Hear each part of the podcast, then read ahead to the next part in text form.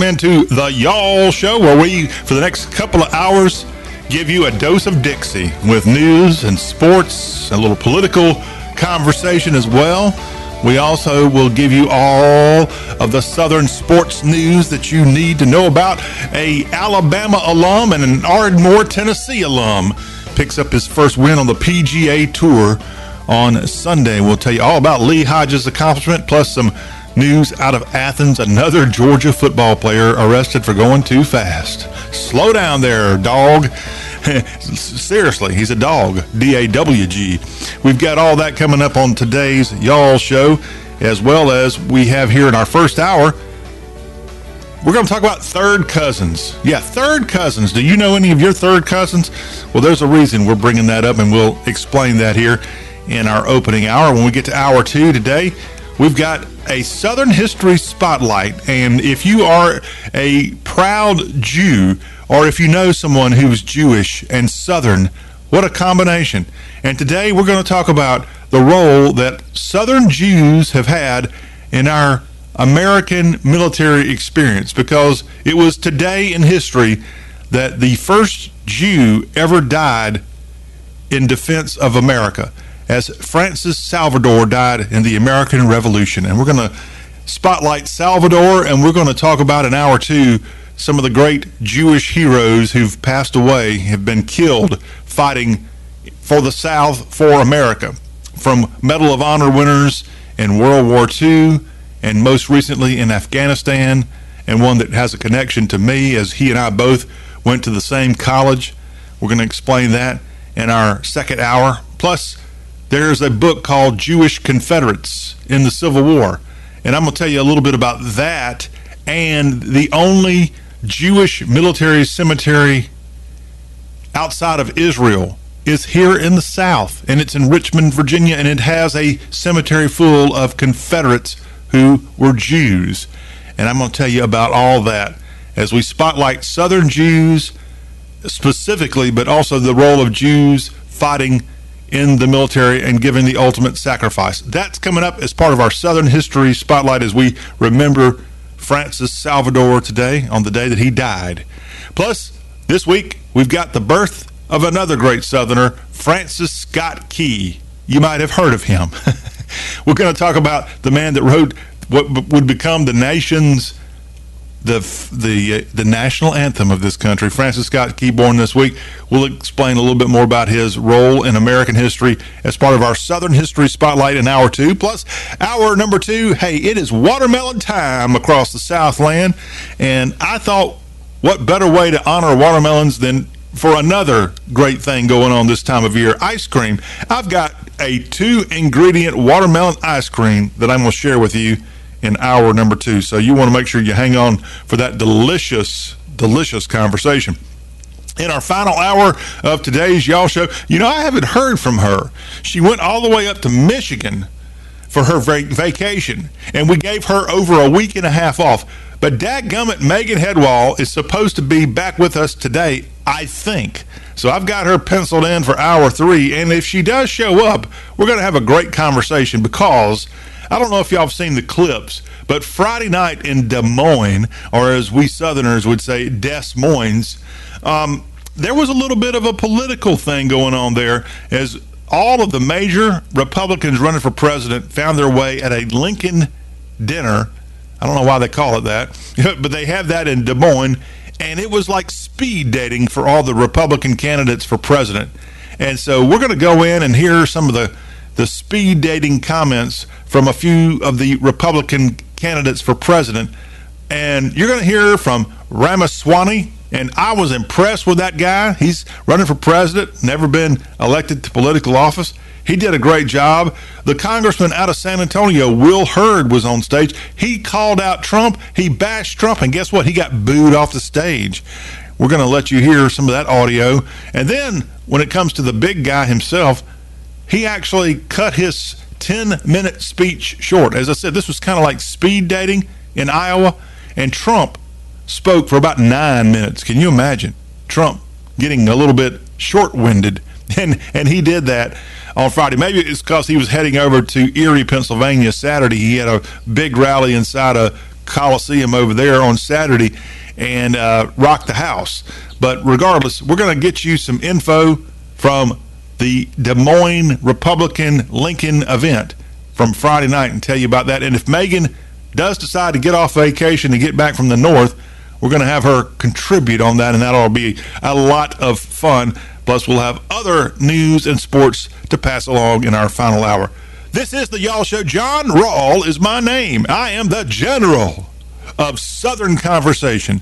And here at the Y'all Show, we invite you to be a part of our program. It's easy to do. We've got an email address, mail at Y-A-L-L dot com, mail at y'all.com. And we got this show up on awesome radio stations across the Southeast. And I want to remind you, you can find the podcast of this show, and we appreciate the thousands of you each week that catch our Y'all show in podcast form. We're growing that big. Thank you very much. We've got the fertilizer, and we're going to grow it even more so before we get to the start of college football season here in a couple of weeks, because we're going to have plenty of college football to pass along whenever that thing kicks off in about 30 days. I think it's maybe less than 30 days now. Somebody out there has got a calendar. In fact, someone shared with me a really cool graphic the other day that talked about how we're just one month away. That's what it said, one month away. But every one of the characters, the O was like the Oregon logo. The N was maybe Nebraska's logo. The E was somebody else. It, it, the one month away was spelled out with logos of all kinds of different colleges. Really neat. You might want to check that out on one of those social media platforms.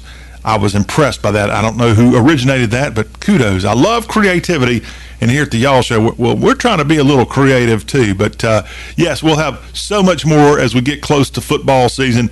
And please share this thing. The Y'all Show podcast is available in iHeartRadio, the TuneIn app. We're also on Spotify, and you can find us in Apple iTunes and Apple Podcasts, as well as the y'all.com website. All of those things, you just search Y'all Show, and it'll pop up right there, absolutely free. You can subscribe, you can like, you can follow it, and we would appreciate all all of the above if you don't mind giving us a chance to earn your interest because we want to make sure here at the Y'all Show we're doing our part to give you all of the Southern goings on. We start our headlines today with some tragic news out of Middle Tennessee. We've got a couple of people involved in law enforcement who've lost their life here in the last couple of days. First, to Macon County in Tennessee, and there we have a death of Sergeant William Cherry. As he died over the weekend, he lost his life about seven miles outside of the town that Macon County has as its county seat in that's Lafayette, Tennessee. He lost his life where he served for more than half a decade in that county.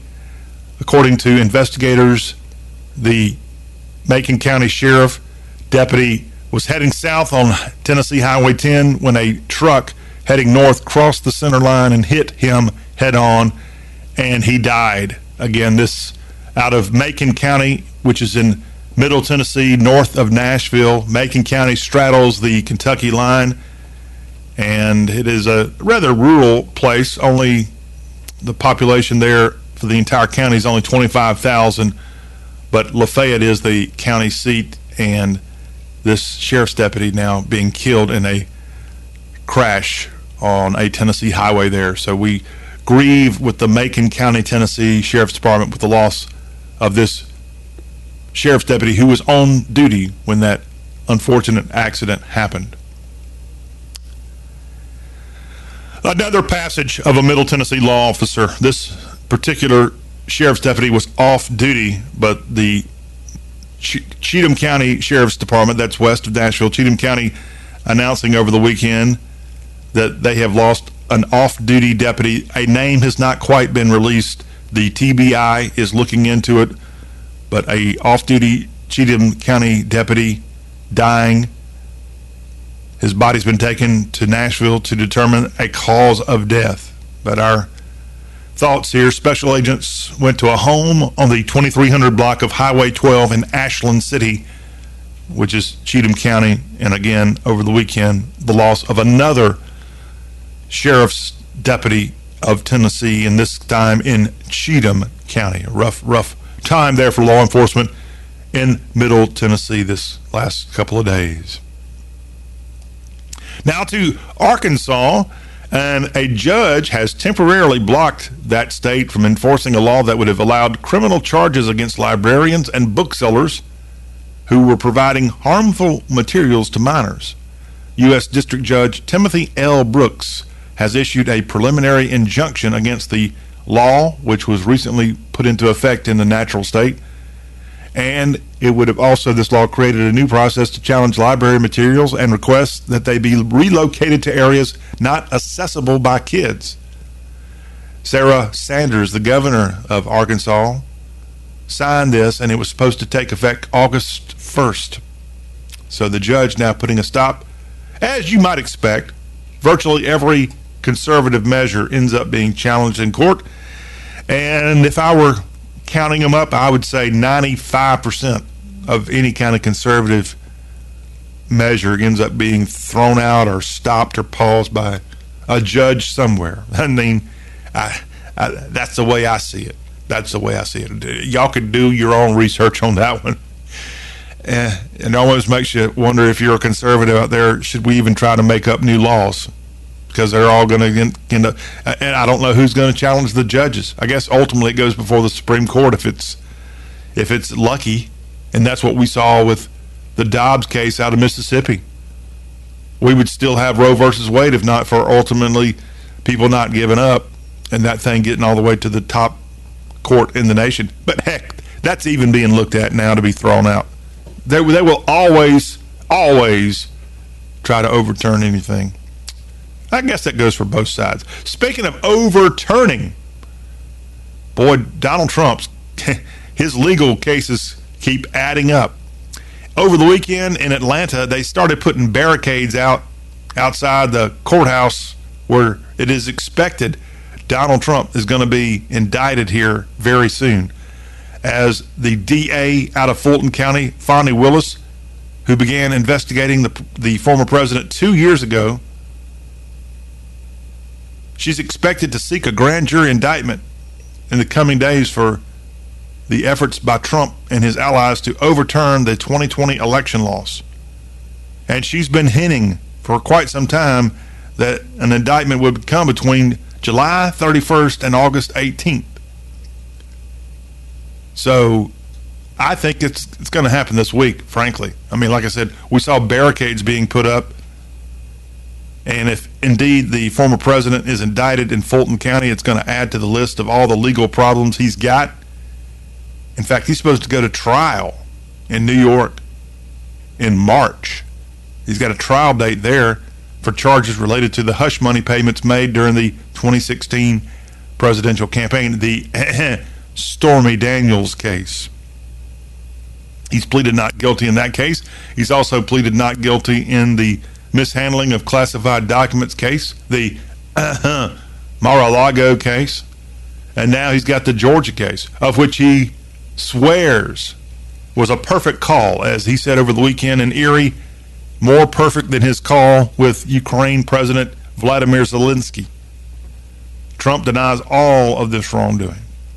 We will find out. He's about to have, I think, his fourth indictment, if not third. I'm like like you probably kind of lost count. I would not want to be his lawyer because it would be confusing. He's got so many legal cases. You would have to be really a great lawyer to get his attention, to get, to get him focused on all of his problems. And another legal issue involving Trump, this one ties into Florida because a judge in Florida has now dismissed the, pres- the former president's lawsuit against CNN and this federal judge dismissing a claim that news articles and the graphic they put up there on CNN calling the effort to overturn the election of 2020 the big lie. Trump was going after CNN for defamation. And now, and he was looking for, by the way, a $475 million punitive damage victory in this federal lawsuit filed in South Florida last October, claiming that that big lie reference hurt his reputation and political career and were tantamount to comparing him to Adolf Hitler, frankly. I, I, I agree with Trump. CNN basically, everything that Trump would say, they called it, oh, that's a lie. That's a lie. Oh, oh, that's a lie. And they're not the only ones, but they had that big lie graphic up for months. Anytime Trump would say anything, the big lie. Okay. So he's not allowed to give his side of the story. And whether you want to believe him or not, Trump is not backing down on his, he would call it probably the big truth. He believes that he truly was screwed out of his 2020 presidential campaign. How could a man get more votes than any sitting president ever and still lose by the the amount of votes that he ended up losing by? That's that's that's how he feels. Now, he may be wrong, but that's how he feels, and he's got some empirical evidence backing it up. At least the kind of evidence he wants to have. And that's why whenever he sees what's supposed to be a neutral journalism entity, as CNN claims to be, that pushes the big lie, it ticks him off. And you know, another thing, President Trump, if you're wanting to come after CNN, and I don't have any problem with you doing that, you really should go after them also, sir, for what they did on COVID. Because basically, as soon as Trump was out of office, they took away their little COVID counter throughout those months where President Trump was running for office, they would nonstop have up the numbers of deaths of COVID. The couple of hundred thousand sad deaths of this country. Like, it was, you couldn't escape it. As soon as Biden essentially was elected president and double, if not triple, the amount of deaths happened under Biden than Trump, oh, that counter was nowhere to be seen. There's nowhere to be seen, and that's low down. That is not a big lie, CNN. That's a big fraud. That's a big scam, and it was taking advantage of people dying, in my opinion. CNN, shame on you. By the way, a lot of those people that were so anti-Trump and so terrible at ratings, by the way, are no longer there because they went down in flames thanks to horrible ratings and internal struggles from sexual related things. Uh, I'm looking at you, Chris Cuomo, and other things. By the way, Cuomo found a new gig. He's on News. What is it? Not Newsmax, but the 24 hour. Um, I don't have it, but he's a good he's a good on the air guy. That's why I didn't think it would take him long to get another gig. But um, but he's not on CNN anymore. Again, the federal judge tossing out this whole Trump thing where he got mad about the big lie. Another guy that's pretty big on TV and has, if, if CNN had its way pushing that big lie theory, is West Florida's own Congressman Matt Gaetz. I love that guy. If nothing else, I love his hair. But Gaetz in the news because at a Tampa area event this past weekend, a person did something they should not have done, and guess what? TikTok has been putting this video out there, and a person's gone viral on that platform for interrupting Gaetz at a actually it was not in Tampa this happened. It was actually in his district. It, it happened at Fort Walton Beach. As this video on TikTok which has now got over 100,000 views it uh, shows an event where Gaetz is speaking and a person interrupts the Florida congressman and says, Matt Gaetz, I got you the underage girl while running into the event. And this guy interrupts the event with a sex doll there at Fort Walton Beach. And Gaetz responds, This guy's a real piece of SH blank blank. Shortly after the TikTok user enters the room, security takes the doll and escorts the man out while he yells, you can have her. Again, Matt Gaetz was alleged to have been involved in a sex trafficking investigation. They investigated it for months, ultimately closed the investigation and no criminal action against the sitting congressman from the Fort Walton Beach and Pensacola area, aka Lower Alabama.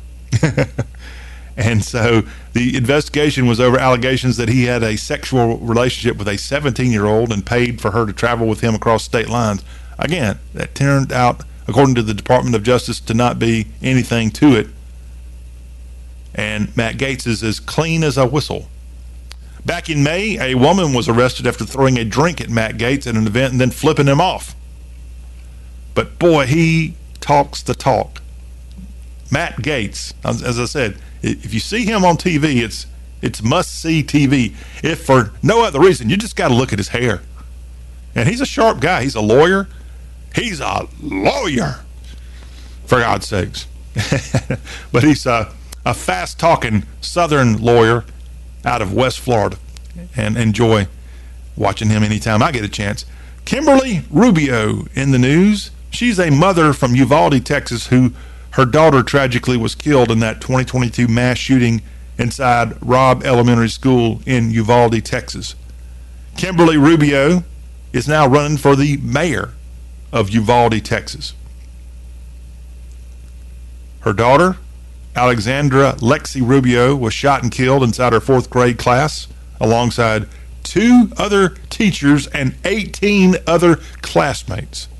This horrible shooting in 2022 in Uvalde, Texas. And now, Miss Rubio, who has tweeted a picture of herself showcasing a memorial tattoo she has in honor of little Lexi. She's running for mayor.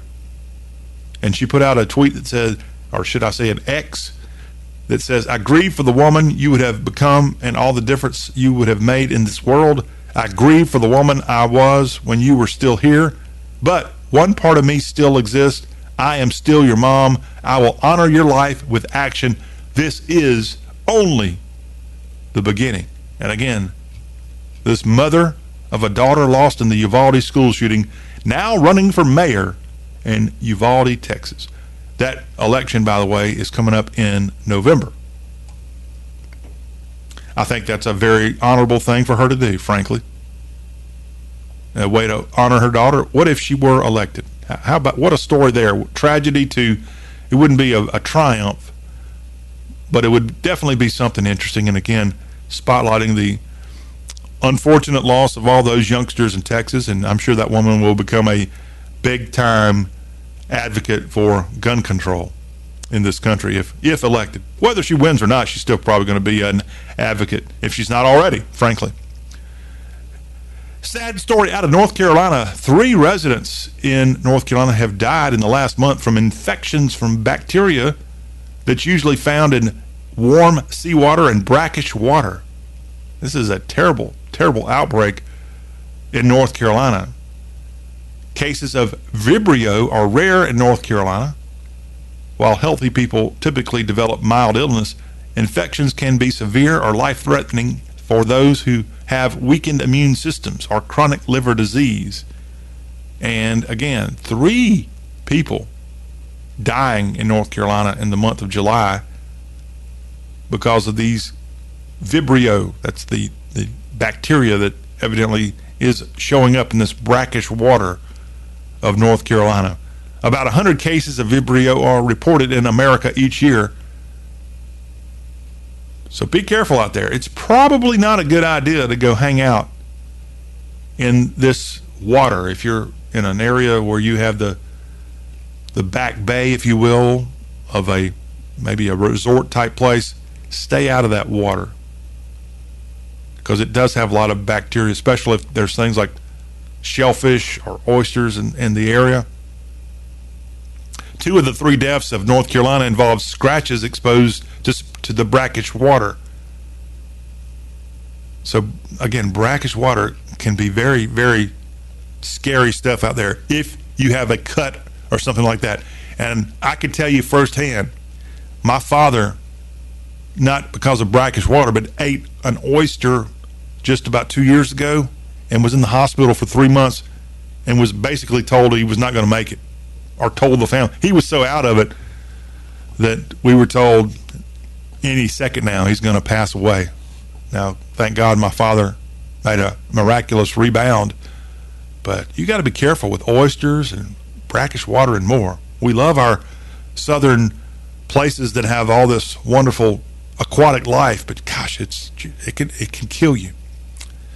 Another feel-good story from North Carolina this time. A Vietnamese company is going to be building an electric vehicle plant in Moncure, North Carolina. That is in the central part of the state. And this new plant is going to employ 7,500 workers. Again, an electric vehicle plant coming to to Moncure, North Carolina, and they just had a groundbreaking ceremony with Governor Roy Cooper on hand. VinFast is the company that announced that it would be building its first manufacturing facility outside of Vietnam in Chatham County.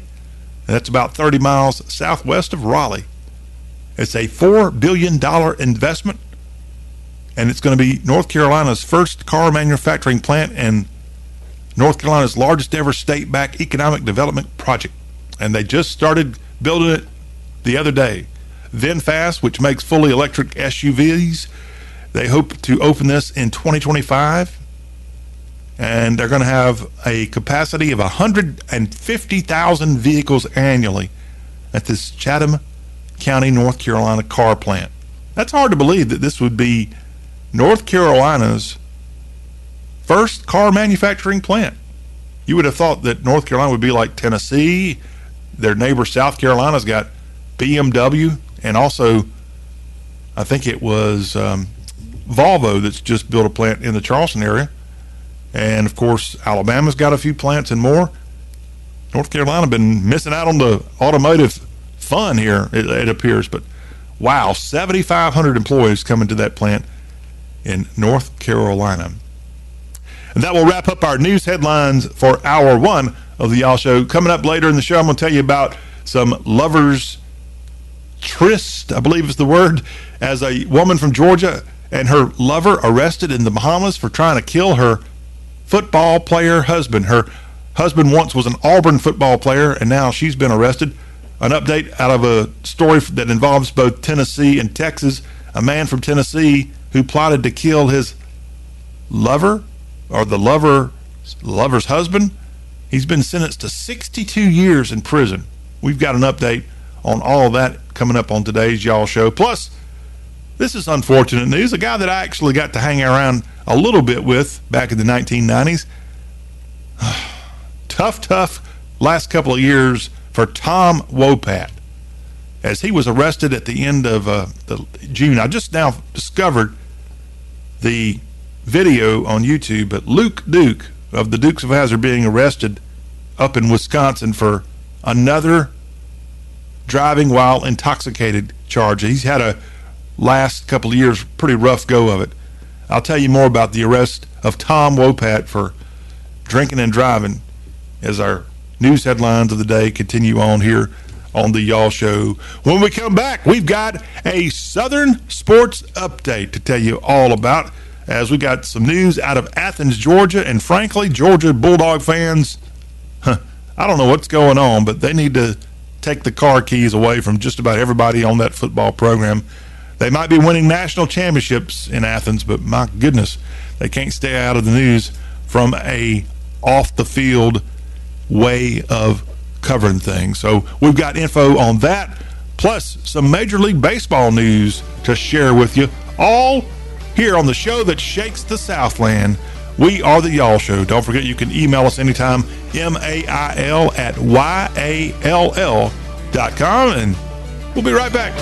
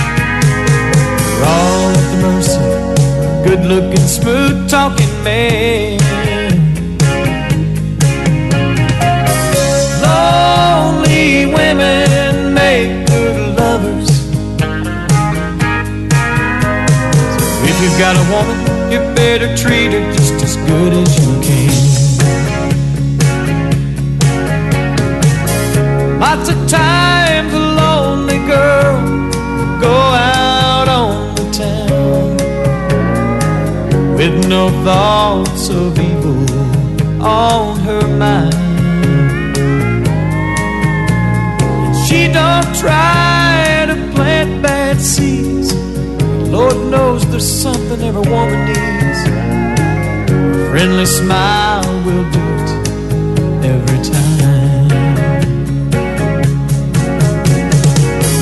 Lonely women make good lovers.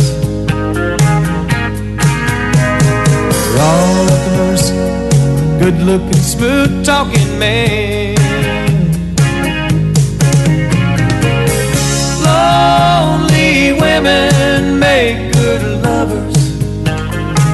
Sorry, y'all. I'm just singing my fanny off here in the studio, loving Steve Wariner, the absolute greatest country singer ever. and a Bob Luman track there that, you know, Steve actually started out as a player in Bob Luman's band. But boy, I love his version of that one a lot more than Bob Luman, certainly. And that will get us going in a very cheerful mood on this Monday edition of the Y'all Show Talk with an accent on all things Southern. And glad to play a little Stephen Noel Wariner music for you here to get our week going. Let's give you the sports info here in this segment of Y'all. And what's going on, Kirby Smart, with your football program?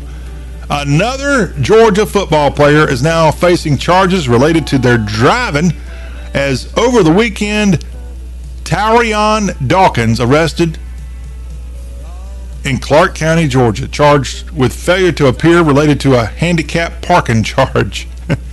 the defensive lineman was released from jail approximately 50 minutes after being booked. This guy, Dawkins, is at least the sixth Georgia Bulldog football player cited or charged with traffic related charges since the Dogs picked up their national championship back in January. Their second straight national championship. They might be winning championships on the football field, but them dogs ain't hunkering down when it comes to following the law, especially the laws of the highway. And again, this is a program where back just after they won that national championship, they had a football player and a team staffer killed in a car wreck that was caused partly by driving while drinking, but there was also a speeding and, and I think they were might have even been racing on some very twisty back roads of Athens. So it's just another unfortunate headline coming out of out of Kirby Smart's football program with another problem with the law of them dogs. What's going on with the red, silver, and black? Red and black and little silver breeches. Yeah. All right, let's tell you some Major League Baseball news. How about them Texas Rangers? They're trying to gear up for a championship run. They've been helping lead the AL Central lately, and they're trying to improve their ball club, getting ready for a October run, as the Rangers have now acquired left-handed starter Jordan Montgomery and right-handed reliever Chris Stratton. They got them from the St. Louis Cardinals. They picked those guys up a day after they traded for Max Scherzer, Mr. Crazy Eye Guy. so now, with the best offense in baseball, those Texas Rangers beefing up their pitching rotation, they ended up having to send a couple of prospects away with these trades. Infielder Thomas Saggese and right-hander Tekoah Roby. Also, John King was sent off to the St. Louis Cardinals franchise. But a very, very gutsy decision by the Texas Rangers to shore up their pitching woes. And are they going to be the odds on favorite now from the American League, at least, to end up in the World Series? I'm, I'm not betting against them. Remember, they're in the same division with their fellow Lone Star foe as the Houston Astros. And so far, the Rangers have been holding their own in Major League Baseball. And that's exciting news if you're there in Texas and you want to see the Rangers get back. You know, they had those, what, back to back years when Wash was leading that program. Uh, not a program, that, that franchise. I'm starting to sound like a, a college football show all of a sudden. And they just could not get past the opponents they had. I think maybe the Cardinals might have been one of the teams they lost to in those World Series. And Rangers fans have been, well, frankly, that was a whole lifetime ago and a, another ballpark ago as they've moved uh, out of that ballpark. And I'm sorry, Rangers are in the AL West. Rangers and Astros are nip and tuck in the West right now. Rangers currently with a one game lead over the Stros. The Angels and Shohei Ohtani are five games back of the Texas Rangers in the AL West. While I'm at it, Rangers are 60 and 46 overall. That's pretty good. It's not quite as good as the Baltimore Orioles, who've now overtaken the Rays for the lead in the AL East.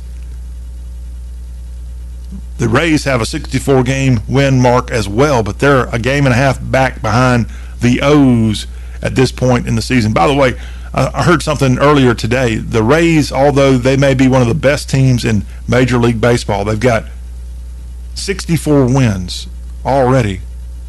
They are around 28th in the league for attendance. There in Tampa, in Tampa for that. Not Tampa's even. It's not even in Tampa. Maybe they'd be a lot better if they were in Tampa. In St. Pete, where the ballpark there, Minute Maid is, they are just not putting people in seats, and they're one of the best teams in baseball. Over in the NL right now, the Braves do have the best record as the Braves, who are on a little bit of a streak, they've won three straight. The Braves 67 and 36. They are 11 and a half games in front of the second place Marlins in Major League Baseball. The Reds, they continue to be nip and tuck with a couple of teams, including the Brew Crew. The Reds right now with a half game lead over Milwaukee in the NL Central. Cubs are four games back behind the Reds at this point. Congratulations. I didn't realize the Cubs had a winning record, but they do. 53 and 52 is their mark. And then in the NL West, the Dodgers are two games in front of the Giants. The D backs are four games back behind the Tinseltown blue and white crew of LA. That's a look at some Major League Baseball news. Want to congratulate Alabama alum Lee Hodges as he won the 3M Open his first PGA Tour victory. He is an Ardmore, Tennessee native that played collegiately at UAB and at Alabama. And he had a tremendous final round Sunday, shooting 67. And there in Minnesota, he wins the 3M Open. Congratulations again to this Ardmore, Tennessee, which is right on the Tennessee Alabama line, literally Main Street separates Ardmore, Tennessee from Ardmore, Alabama. It's just about 15, 20 miles from there down to Huntsville in uh, Madison County, Alabama. But uh, congratulations to that young man with a tremendous win. When we come back on the Y'all Show, we're going to wrap up this hour with a little hashtag hullabaloo. We're going to tell you about third cousins. Yeah. And that's coming up right after this.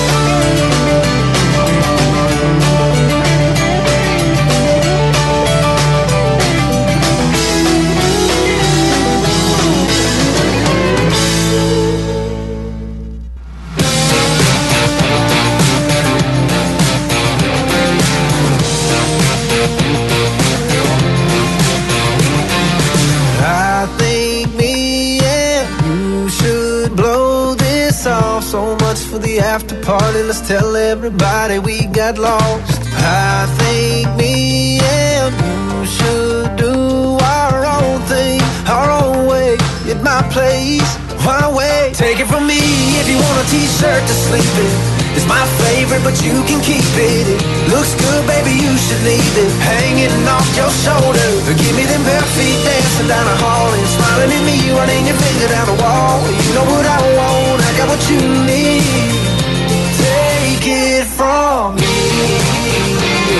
That song there went to number one a few years back from Louisiana native Jordan Davis. I'm going to tell you more about that song and an interesting connection with a songwriter of that song that I have because I was at the number one party for that song a few years back. I'm going to tell you about that, as well as some third cousin news as part of our hashtag Hullabaloo as we wrap up the final hour of this, the Y'all Show. But we got to go to the text line because during the break we got a texter who reached out to us talking about the guy that brought us back from break a few minutes ago, Steve Wariner. And the texter says, I got to meet him at Fanfare back in 1995 a very nice guy. You were absolutely right. And around that same time was the first time I got to meet Steve Wariner, and he is he is just so awesome. I mean, there's nothing more I can say. The only negative thing I can say about Steve Wariner is that he's kind of sort of a Yankee as he grew up in Indianapolis, just outside of Indianapolis in Noblesville, Indiana. But he's a UK fan for basketball and sports, and he's lived in the Franklin area a long, long time. So we're going to go ahead and make him a Southerner, whether he wants to be or not. But yeah, Steve Wariner, awesome awesome there. Now back to Jordan Davis, the guy that we're hearing there sing that song, Take It From Me. This song here went to number one, and I got invited to the number one party in Nashville for this thing. And it's really weird because this was in maybe February of 2020 that I got invited to this thing. And it wasn't another couple of days that everything shut down because of COVID. But while at the party for this song, they were honoring the songwriters. Jordan Davis was one of the three writers. His brother Jacob helped co-write this song, but a guy named Jason Gantt was the third co-writer. He got up and started talking about his hometown in South Carolina, and it turns out that Jason Gantt and I went to the same high school. And I had never heard of this guy till I was at the party for his song going number one. And I got a chance to talk to him afterwards. And it turned out he met his wife, who was right there, and I talked to her too working at the Chick fil A at Dutch Square Mall, just outside of my hometown. So it's pretty amazing what you can find out. And I never would have known Jason Gantt was from right there in the good old 803. So um, pretty neat stuff. And a, and a number one song. Again, Jordan Davis, he's got a nice career going. The Louisiana native who was born in Shreveport back in 1988. He's 35 years old and in, he's an LSU alum, got a degree in environmental science. We're going to wrap this hour of the Y'all Show up with a quick tweet that has come in, and this is hashtag hullabaloo. It comes from Eleanor Thorne at I Sell Money. She's true Southern grits, she says, and she is a NC State alumni, and she writes, Thank you, God, for third cousins who call and talk for 45 minutes to find out how your family is. Hashtag Southern. Have you gotten a call from your third cousin lately? Hey, I got to hang out with a couple of my third cousins a few weeks ago. They actually helped put on a family reunion of sorts, and it was awesome. I'm glad they called. So uh, I'm going to wrap up this hour with that. Thank you.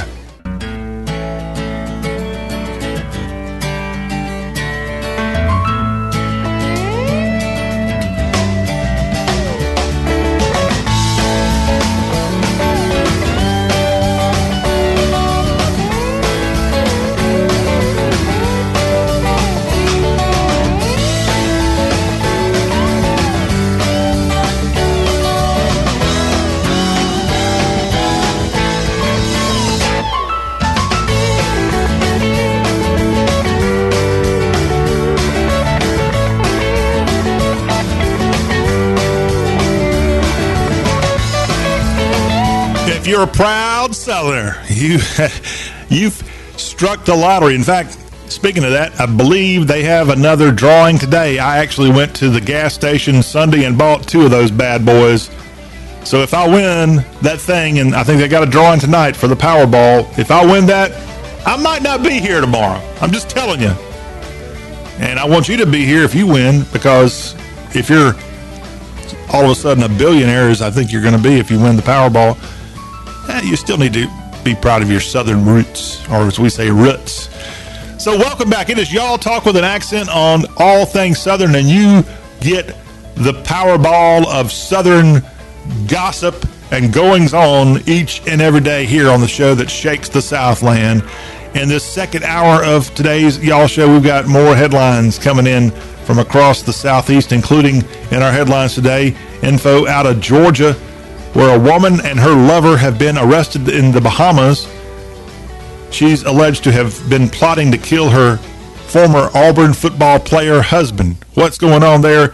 in the Bahamas. We'll give you an update. Plus, a story from Texas as a man from Tennessee who plotted with his lover in the Lone Star State to kill the husband after she lied about abuse has just been sentenced to 62 years.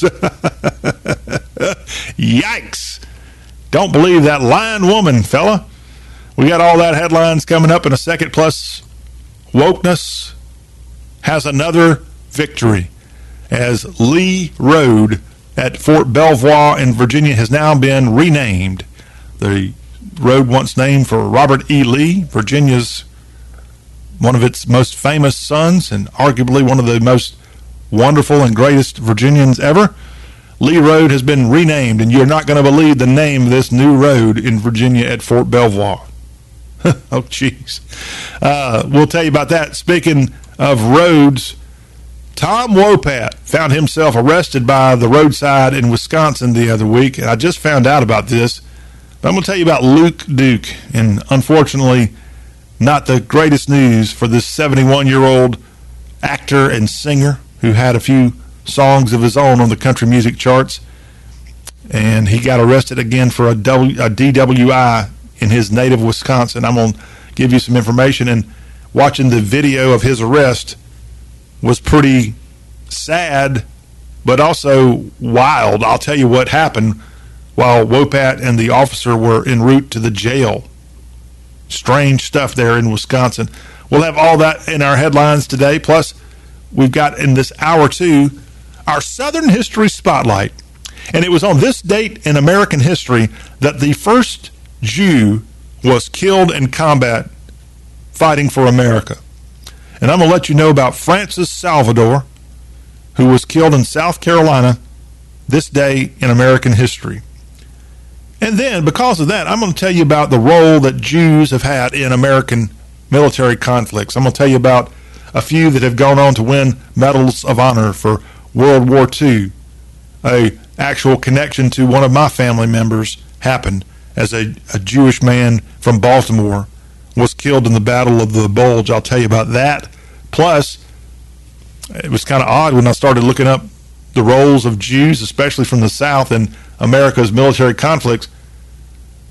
Arguably, the most recent death of a Jew in combat that I wanted to tell you about was the death of a, a young man from South Carolina who shares the same alma mater as me.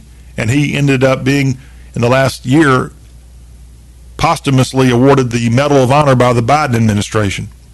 And I'm going to tell you about this young man who was considered to be the last or latest Jew to become a Medal of Honor recipient. And I'll give a big Jewish military spotlight in our Southern history showcase coming up in a few minutes. You're not going to miss this. It's pretty enlightening. And for all of our Jewish listeners, thank you so much for listening to the Y'all. Jews, I will remind you, have been a big part of the South since its formation. In fact, we've got a whole denomination, if you will, of Jews that started here in the South, the Reform Jews, Reform Judaism, started in Charleston, South Carolina. And so we're going to tell you all about this in our Southern History Spotlight. Plus, we honor this week the birth of Francis Scott Key and his neat little song called The Star Spangled Banner. All that's going to be part of our Southern History Spotlight coming up in a few minutes. And before we get out of here today, it is July. Well, it's almost August in about a couple hours, depending on when you're catching this. But in honor of July slash August, we're going to talk about watermelons and ice cream, and I've combined the two. I found a two ingredient watermelon ice cream that I'm going to be sharing with you as part of our Southern recipe of the day. And we'll have that here as we get out of here for hour two. And boy, we got a lot of great stuff coming up in hour three, a lot of political talk that I'm going to be passing along.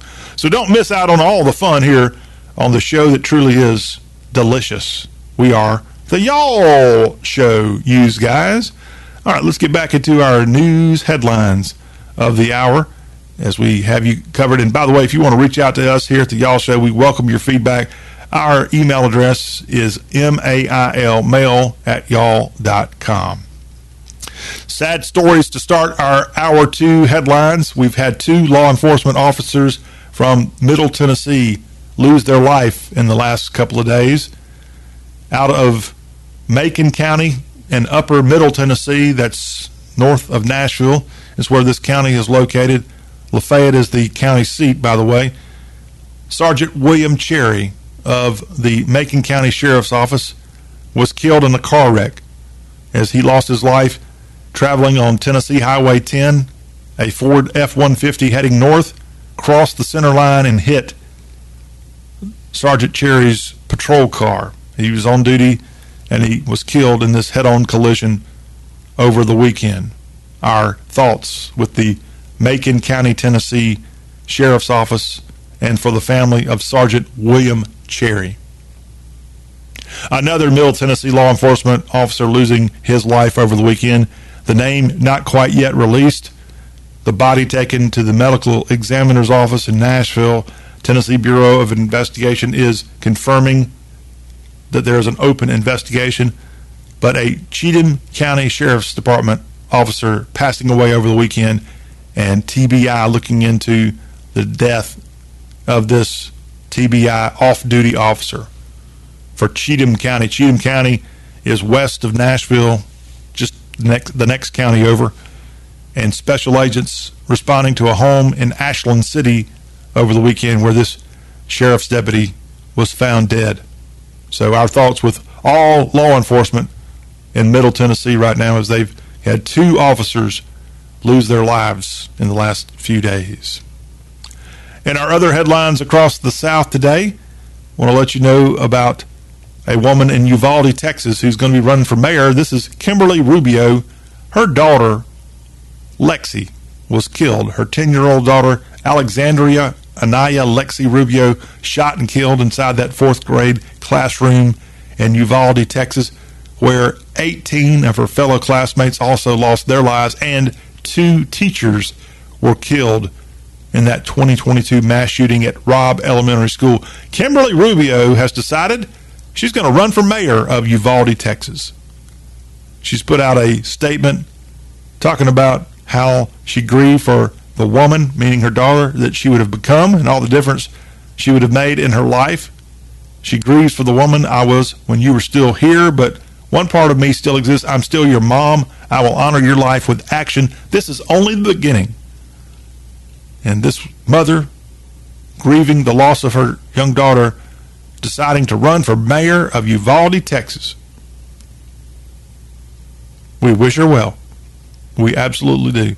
The special election for Uvalde mayor is going to be November 7th. And she's going to have Cody Smith going up against her, the senior VP of First State Bank of Uvalde. Smith held that mayoral position from 2008 to 2012. So it's going to be a tough contest for this woman again, whose daughter killed in the Uvalde, Texas Robb Elementary School shooting back in 2022. Want to let you also know in our headlines across the southeast today about a woman in Georgia and her lover have been arrested in the Bahamas for allegedly plotting to kill her ex Auburn football player husband. The woman's husband reportedly filed for divorce after learning about an alleged affair. And so she went down to the Bahamas with her lover. And also another man had been, they've all been arrested in the Bahamas for this plot to kill former Auburn football player Robert Shiver. Prosecutors in Bahamas arrested 36 year old Lindsay Shiver, her lover, 28 year old Terrence Bethel, and also a 29 year old Farah Newbold in the plot to kill her hubby. Police officers uncovered a plot to kill the former Auburn player while investigating a break in at Grabber's Bar and Grill, which is on Great Guana Cay. Investigators came across a WhatsApp message that detailed the alleged assassination plot while searching the suspect's phones. Wow. I mean, this is crazy. Gonna assassinate this guy. This family out of Thomasville, Georgia, is where they lived. According to the Thomasville Times Enterprise newspaper, Shiver met her alleged lover near the house she owned with Robert and Robert filed for divorce after finding out about the affair. Robert Shiver played for the Auburn Tigers as a long snapper between 2006 and 2008. No wonder I had not heard of this guy. uh, in a 2020 Instagram post, Lindsay Shiver shared thoughts on social media that she had a perfect marriage. Yeah. My, my, my, how times can change. But she was going to look like assassinate hubby for this youngster here. She had an affair, it appears, with this 28 year old, and she's 36. So what's that? Eight eight years difference. Terrence Bethel, man, leave her alone. Trying to kill this woman too. I wonder who Faron Newbold is. He's also part of the plot to kill Mr. Shiver. Hmm. Love can make people do crazy things, y'all. Now, let me tell you about a story from Texas. And this involves love. Love gone wrong. In this case, a man who plotted to kill the husband of his high school sweetheart amid their 20, uh, they had about a seven month long affair going on. And he's now been sentenced to 62 years in prison. Darrin Lopez actually shot an executive with American Airlines, Jamie Faith, shot him to death back in October of 2020 while he was on a walk in a Dallas, Texas neighborhood with his wife, Jennifer, who, unbeknownst to her husband, was involved with Lopez at the time. And Darrin Lopez killed this man out there in this neighborhood. The wife, Jennifer, had encouraged Darrin Lopez to kill her husband in this crazy scheme that included her sending him stock photos to support the lie that he was abusing her physically and sexually and creating fake email accounts to pose as worried friends. Sad, sad, sad.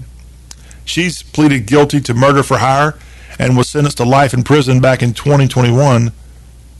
And when she was sentenced, the judge there in Texas calling her pure evil.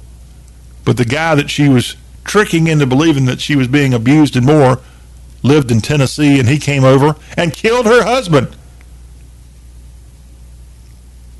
Killed her husband. And because of him being believing her and him falling for this woman, he's now been sentenced to 62 years in a Texas prison, which is not exactly a good place to be. I don't know where in Tennessee Darrin Lopez was living, but he won't be going back to the volunteer state anytime soon.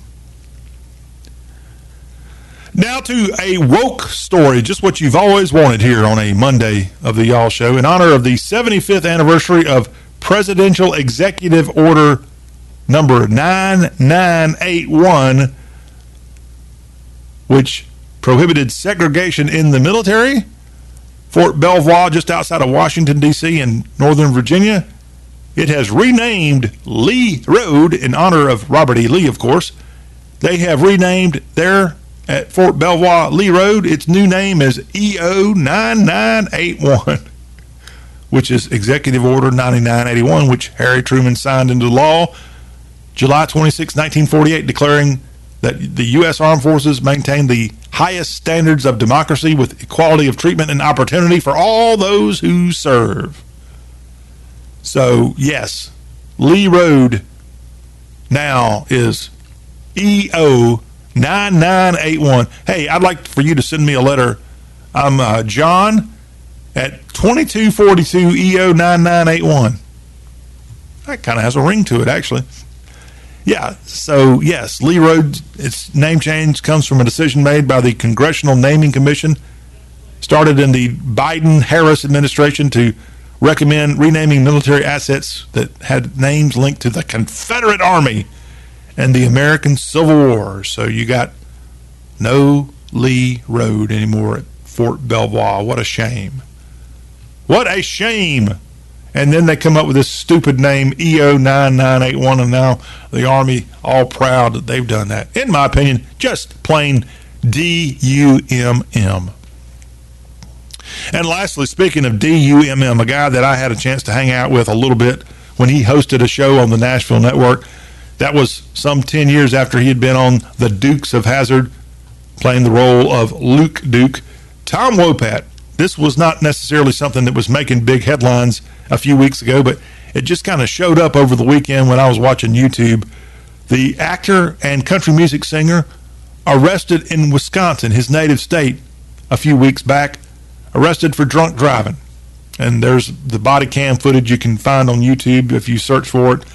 I watched this, and unfortunately, this was the second DWI arrest in the last 15, 20 years that Tom Wopat has had.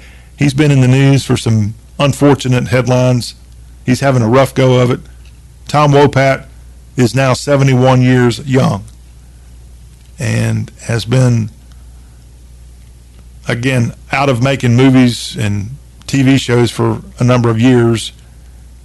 We wish him the best, but he was arrested in Wisconsin, which it looks like he's moved to Wisconsin, which is his native state. But he was arrested on a second DWI back on June 21st, and this body cam footage has just come out. And it, it's it's somewhat humorous, but it's also pathetic at the same time. But the one thing I was going to tell you is on the way to the jail, the Wisconsin officer and Wopat are riding in the car, and then there's this big bang. And in the middle of the night during this arrest, while en route to the jail, they hit a dog. They hit a dog and killed the dog, I assume, there in Wisconsin. So you, you don't often see that kind of um, wild things going on on body cam footage and more. But Tom Wopat, who in that arrest kept saying how his wife was going to divorce him. I hope that's not the case, but uh, right now it's not looking good for this guy who also had a arrest and had substance abuse issues going on too. It appears in the last few years. We wish him well. Tom Wopat, a good guy. I remember during the time that I got to be around him, he actually rented out a bowling alley in Donelson, and the entire crew and their spouses of his TV show Primetime Country got to come out and bowl and drink beer and have a good time, and it was all on his dime. And I want to thank you, Tom. So I wish you all the best, sir. And I like your music too. He had a couple of songs that made the top 30 of country music's charts uh, a few years ago, and so we wish him all the best as he looks to overcome this thing. Maybe he needs to come back to Nashville, if indeed he's living in Wisconsin, which is where he was born back in 1951.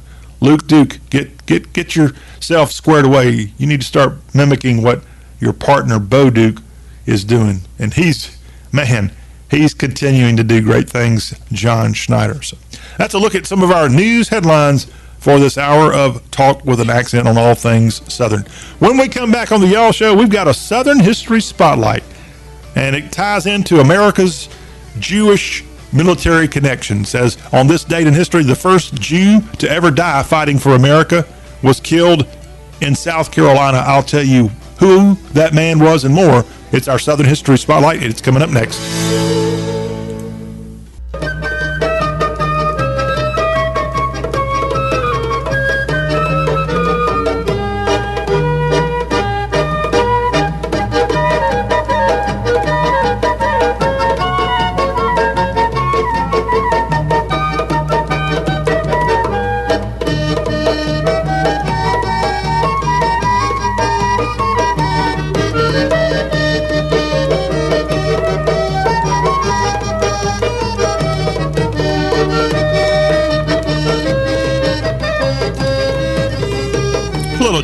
Jewish Hava Nagala, I believe is how they would pronounce it here on the Y'all Show as we have our Southern History Spotlight and we honor the death of Francis Salvador as part of our Southern History Spotlight of the Y'all Show as this English born American owner of a plantation in the colony of South Carolina was killed this week back in 1776 and he became the first Jew to ever die fighting for America.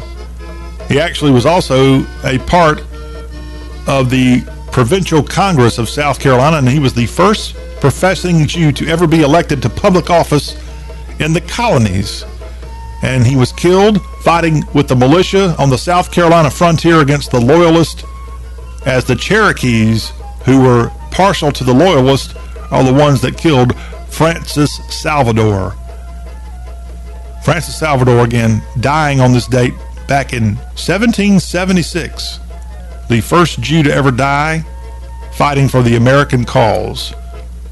And he was killed in the upcountry of South Carolina. He had a plantation in what would become present day Greenwood, South Carolina, and ended up being in an attack where the Indians attacked frontier families in the 96th district.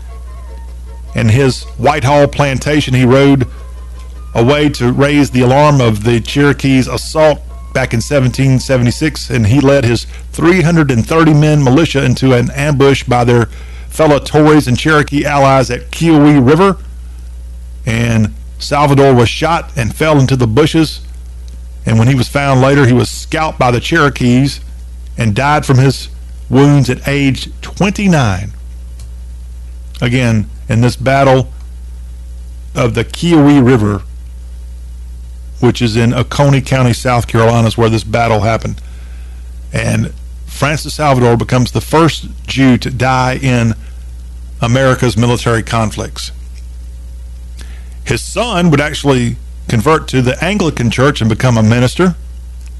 And if you ever get to Charleston, back in the uh, 200th anniversary of Charleston's Jewish congregation being established, they established a memorial to Francis Salvador. And the memorial reads Born an aristocrat, he became a Democrat, an Englishman. He cast his lot with the Americans. True to his ancient faith, he gave his life for new hopes of human liberty and understanding. Francis Salvador.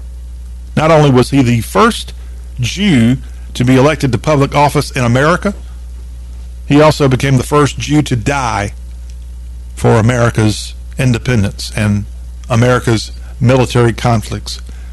Francis Salvador dying in 1776 this week at the tender age of 29 years old. So, yeah, go check out the marker in Charleston sometime. It's pretty neat, put up in 1950. I've not seen that thing. I've been through a lot of the historic areas of Charleston, but not really seen this thing and looking forward to it. They really need to have a, a, a, a statue of this guy. This wealthy Sephardic Jew from London that came to America and was building his life and, and helped out this patriotic cause and fell to the Indians in battle there in the upstate of South Carolina. So, in the honor and in the spirit of his loss, the first Jew, Francis Salvador, to die in combat for America, I wanted to move on from the Revolutionary War to the Civil War, where Jews were a big part of the South's fight against the North. In fact, there's a really good book called The Confederate Jews by a man named Rosen, who's a Charleston native. You can find that on Amazon and other places where books are sold. It's a fascinating read. Jews were a major part of the South prior to the Civil War and remained a major part of the South even after the Civil War. As I said, the Reform Judaism movement kind of has as its home base Charleston, South Carolina. And a lot of your towns across the South had Jewish haberdashers that came in and other Jewish mercantile businesses and, and other businesses. And so they've been, and, and, and I'm not Jewish, but I'm I'm proud that the South has welcomed Jews since the very beginning. I'm telling you about Francis Salvador here on today's Y'all Show. So when the Civil War broke out, there were lots of Jews who took, took arms for the South. And this book that Rosen penned tells about it. In fact, it was the Confederacy that had the first Jew to ever be part of a cabinet in in higher echelons of government, as Judah Benjamin would be what would be the equivalent of the Secretary of State, as he was Jefferson Davis's Secretary of State, Judah P. Benjamin. Check that name out. And he was a Jewish man serving with the Confederacy in a very high role, arguably the third leading man in charge of the Confederacy back at that time period. And he was doing it right there in Richmond, Virginia, which I've been to the historic Hebrew Cemetery in Richmond. Hebrew Cemetery is a Jewish cemetery. It's one of the oldest in the entire United States, being founded back in 1816. And within the Hebrew Cemetery is the soldiers section. And there you find the graves of 30 Jewish Confederate soldiers who died in or near Richmond.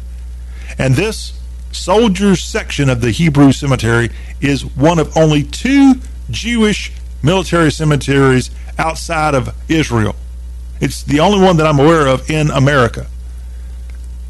The Jewish cemetery for fallen Confederate soldiers is one of only two Jewish military cemeteries outside of Israel, and it's right here in the South, where 30 Jewish Confederates are buried. The other cemetery, I believe, is for Jewish veterans of World War One. It's in Berlin. That's amazing. I'd like to see that one. How a Jewish cemetery for World War One survived the Nazi years. But yes, you can go check this out in Richmond if you're ever in the capital of the Confederacy and the current capital of the Commonwealth of Virginia. By the way, that book I was telling you about is called The Jewish Confederates by Robert N. Rosen. And it's been out 15, 20 years.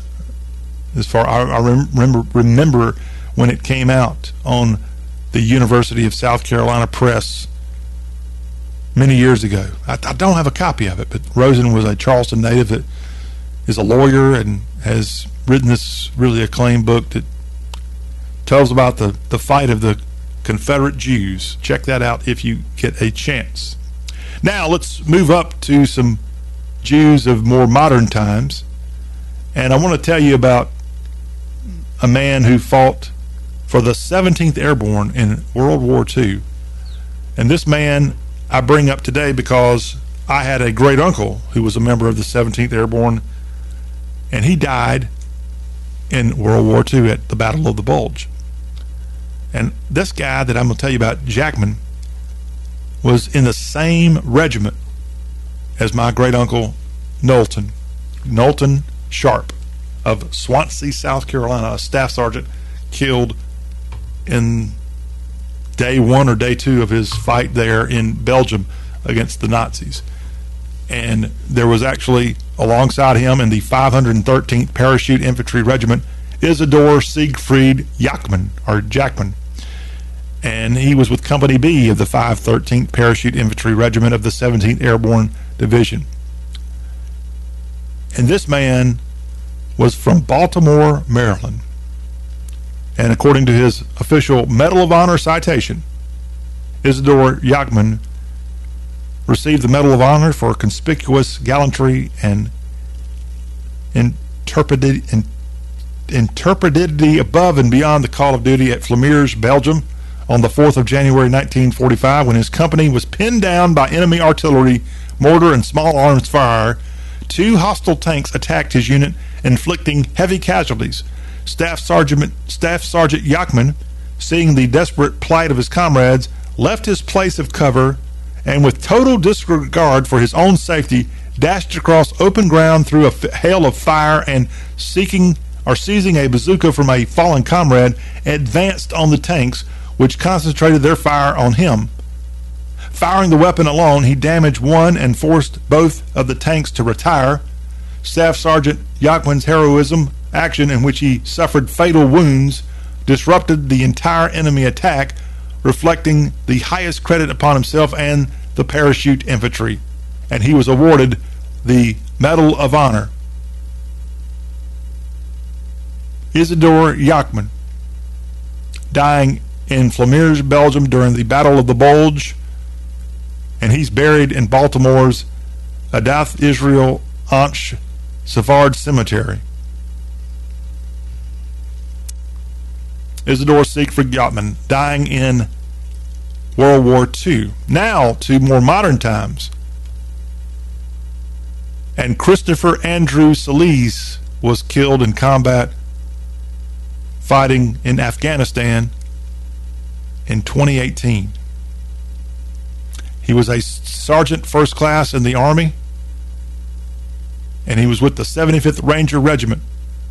And this Jewish American received the Medal of Honor for his efforts. And he was a Summerville, South Carolina native, and at one time was a Citadel cadet there in Charleston at the Citadel. So he and I have that in common. And the Citadel has gone out of its way recently to give Celiz a posthumous degree, and they've even given him a very treasured Citadel class ring for the class of 2008. The Summerville, South Carolina native who attended the Military College of South Carolina from 2004 to 2006 and left the college in good standing to join the Army back in 2007. And Celiz would go on to be an Army Ranger. And just in the end of December of 2021, President Biden presented his widow the Medal of Honor because he was killed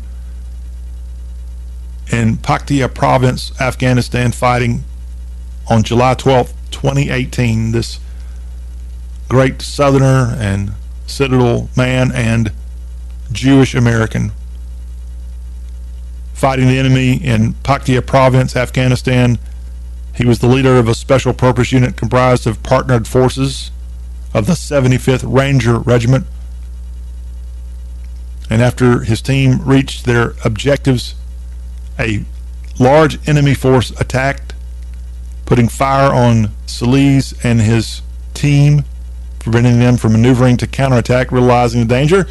The pose, the attack posed to his team and the operation, Sergeant First Class Celiz voluntarily exposed himself to intense enemy machine gun and small arms fire to retrieve and employ a heavy, heavy weapon system, thereby allowing U.S. and partner forces to regain the initiative and he ended up dying in this effort to save his buddies and save the mission. And this South Carolinian and Jewish soldier, Christopher Andrew Celiz, killed in combat in Afghanistan. So today we remember these fallen soldiers and heroes and thank them for their service. And again, a, a reminder of the important addition that people of the Jewish faith have made in the South, not only with their various community driven and just important roles they have as citizens in their community, but those who go on and serve in the military. And in the cases of people going all the way back to 1776 with the death of Francis Salvador here this week, we remember their sacrifice here on the Y'all Show. Also born this week, Maryland's own Francis Scott Key, born August 1st, 1779. Did you realize that Francis Scott Key was a lawyer? And he's also a poet. Of course, that's what led him to write The Star Spangled Banner. And Francis Scott Key, who ended up becoming the fourth U.S. Attorney for the District of Columbia back in the 1840s when Andrew Jackson was president. Wrote that little song called Star Spangled Banner. His father was actually a commissioned officer in the Continental Army. And Key there, right there in Baltimore, during that 1812 battle, during the War of 1812 battle, I think this battle actually was 1814 there in the harbor of Maryland, of Baltimore's Fort McHenry. That's when Key wrote this song, and we know that it would ultimately become the national anthem of this country. Francis Scott T- Key died in 1843 in Baltimore, and he's buried in Mount Olivet Cemetery, which is in Frederick, Maryland and truly one of the greats of America with that song. He was actually, did you realize, distantly related to F. Scott Fitzgerald, whose actual real name is Francis Scott Key Fitzgerald, the novelist and more. So yeah, a legacy of Francis Scott Key today. Again, we celebrate his birth this week. And all that part of our Southern History Spotlight here on the show that is all Southern, y'all. And you know what's also pretty dang Southern? Watermelon. We're going to switch over from talking about history to watermelon ice cream when we come right back. And I'm going to have a special guest, if we could call her that. She's not really a guest, but I'm going to have to I'm going to have to welcome her back to the Southland. I'm going to do that when we come right back. As we've got a recipe for watermelon ice cream. It's a simple recipe, and I'm going to tell you all about it when the show that shakes the Southland comes back. We got Megan coming up next. Do you owe more than your car is worth? Do you need to rebuild your credit? Do you want $6,000 over KBB fair market value for your trade in? Then Steve Marsh Ford says, bring it. Bring, bring, bring it. Get up to $6,000 for any trade, for every trade. Come to Steve Marsh Ford, the only dealer giving you way too much money for your trade. So don't miss it. Up to $6,000 over KBB on F 150, Super Duty, Expedition, Escape, Explorer, virtually every new car and truck on the lot. But I owe too much. Bring it. Bring it. But my credit. Bring, bring it. it. Your full time job means you're virtually approved. Steve Marsh Ford is the dealer giving you up to $6,000 over KBB for any and every trade. Steve Marsh Ford, South First Street in Milan. Remember, if you don't get to Steve Marsh Ford, they can't save you money.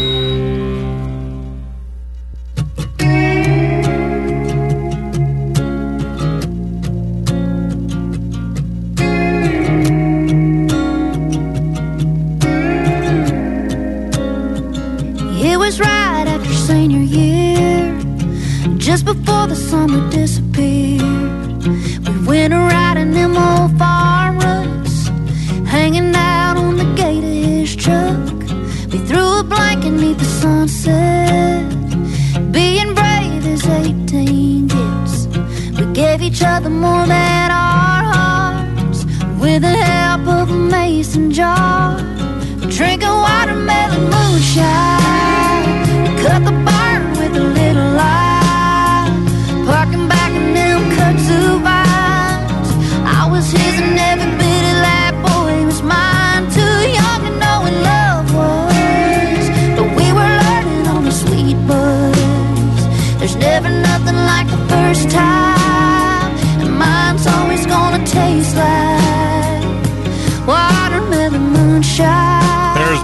Louisiana's lady, Lainey Wilson, as we wrap up hour two of the Y'all Show. John Rawl and that song there, Watermelon Moonshine. I'm channeling Watermelon today, and if you don't believe me, I have visual help here to help me. You like my watermelon shirt? I do. I got a watermelon thing. I got, a little uh, red and green pocket handkerchief in my seersucker, red and white seersucker coat today. So if you see me you can say that guy looks like a watermelon. I, will take it as a compliment. John Rawls, my name here on the Y'all Show. We've got a watermelon ice cream recipe that we're going to share. We're going to talk about watermelons here, but we got to talk about Megan Hedwall.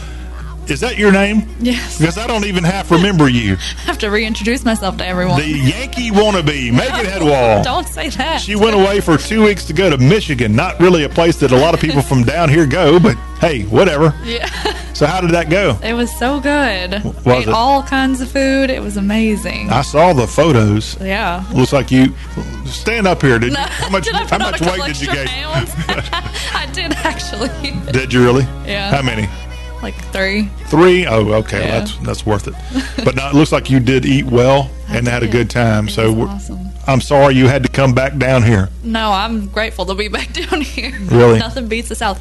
All right. Well, so we got to get you on that southern Michigan vacation where you can go to places like Detroit, Texas, and Yep. Detroit, Alabama, and Lansing, North Carolina, Yep. and Michigan City, Mississippi. So yeah, we'll have to get you to all those places and compare to that other Michigan. Yes. Does that sound like a good plan? it does. But More you- vacation. You had a good time. I did. All right. Well, we're- we're glad to have you back here. It's good to be back. We're, we're, we're tickled that you would come back to join us here in the South. Megan Hedwall, everybody. Well, what's your opinion of watermelons? I love watermelons. Do you? Oh yeah, they're perfect in the summertime. Mm-hmm. They taste good. They taste Oh, good. Even watermelon moonshine. Lainey Wilson's all for that. We're going to talk about watermelon ice cream. I don't know if I've really ever had that. Have you? No, I haven't. Well, there is a two ingredient watermelon ice cream that's out courtesy of Slender Chicken dot Slender Chicken SlenderKitchen.com. And this is a perfect creamy healthy treat that's got flavor that's bursting and it's easy to make according to Kristen McCaffrey who wrote the recipe for two ingredient watermelon ice cream. This is our southern recipe of the day on the Y'all show. So I love the fact that this is only involving two ingredients. It's ready under 10 minutes, and all you have to have is some frozen watermelon and a food processor to make it. Do you have those items? I do. All right. So what you do is you get your two ingredients here, your frozen watermelon, and then the other item I told you about is a, a food processor. You get those together, and it, it's kind of ends up making something kind of like a sherbet is what it is. But you freeze the watermelon, and after that you let it for about three to four hours. Make it freeze and have pieces of the watermelon frozen and then once they're frozen, you can move them to a Ziploc bag until you're ready to use them. Then you have to get a liquid. The ice cream can be made with yogurt, canned coconut milk, or sweetened condensed milk, or any combination of the three. All add a unique flavor to the deliciousness that's going to be going on. You can also add stevia or some other sweet option if you need more of the fun of that. But uh, it's easy to make.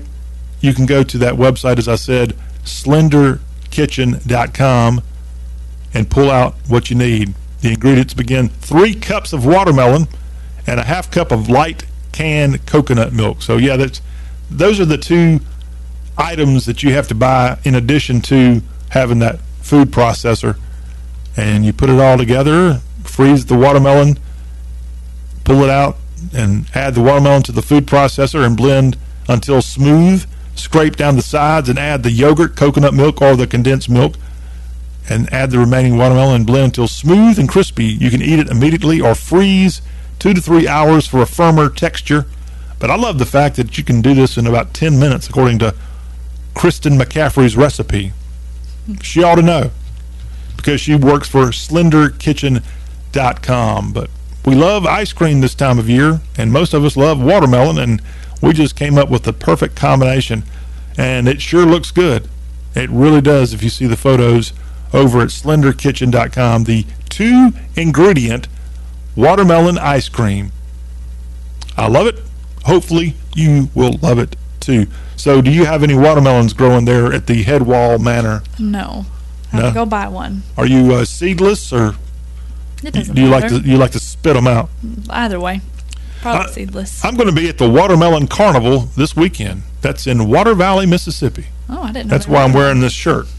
And so, yeah, if you uh, are coming down to the Watermelon Carnival, which is, I think, like the 80th carnival they got, they'll have a watermelon seed spitting contest. Oh. They'll also have a contest for the largest watermelon.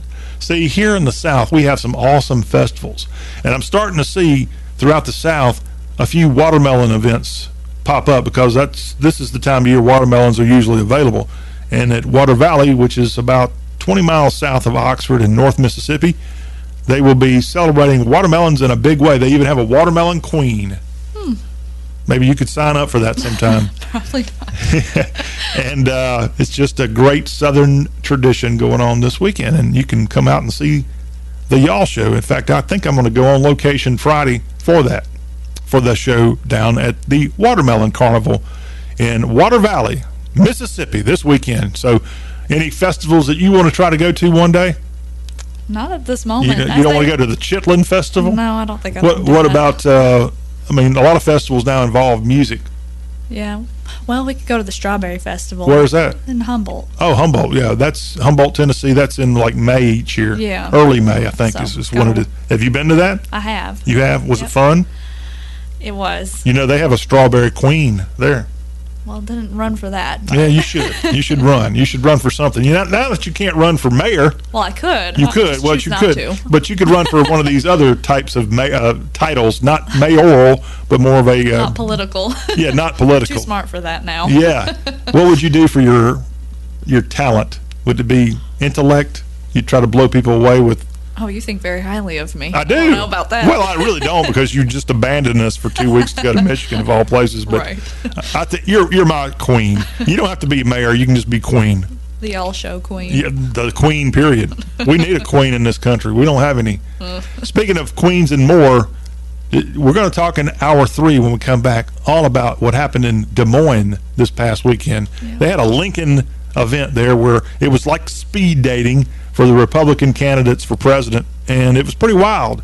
And we're going to play some of the audio from that when we come back, and we'll get Megan's thoughts and maybe your thoughts if you've got something to say about the Republican competition for president as we're inching closer to the debate here in a few weeks. All that coming up in hour number three of the show that shakes the Southland. We are y'all. Stay tuned.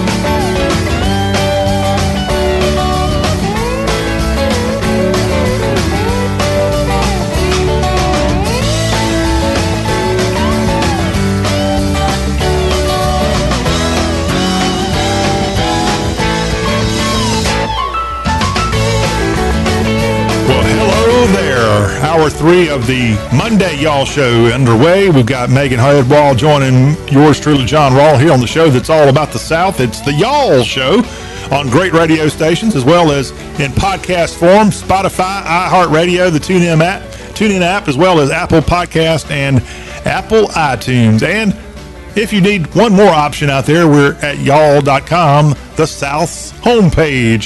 You can check all that out right there. Check it out and enjoy a show that truly is unlike any other with our combination of news and politics and sports and watermelon ice cream recipes and history and just so much. We got it all, y'all. Thank you for being a part of the program. You can email us anytime, mail at y'all.com. We also have a 24 hour a day, seven day a week text line if you want to catch us here.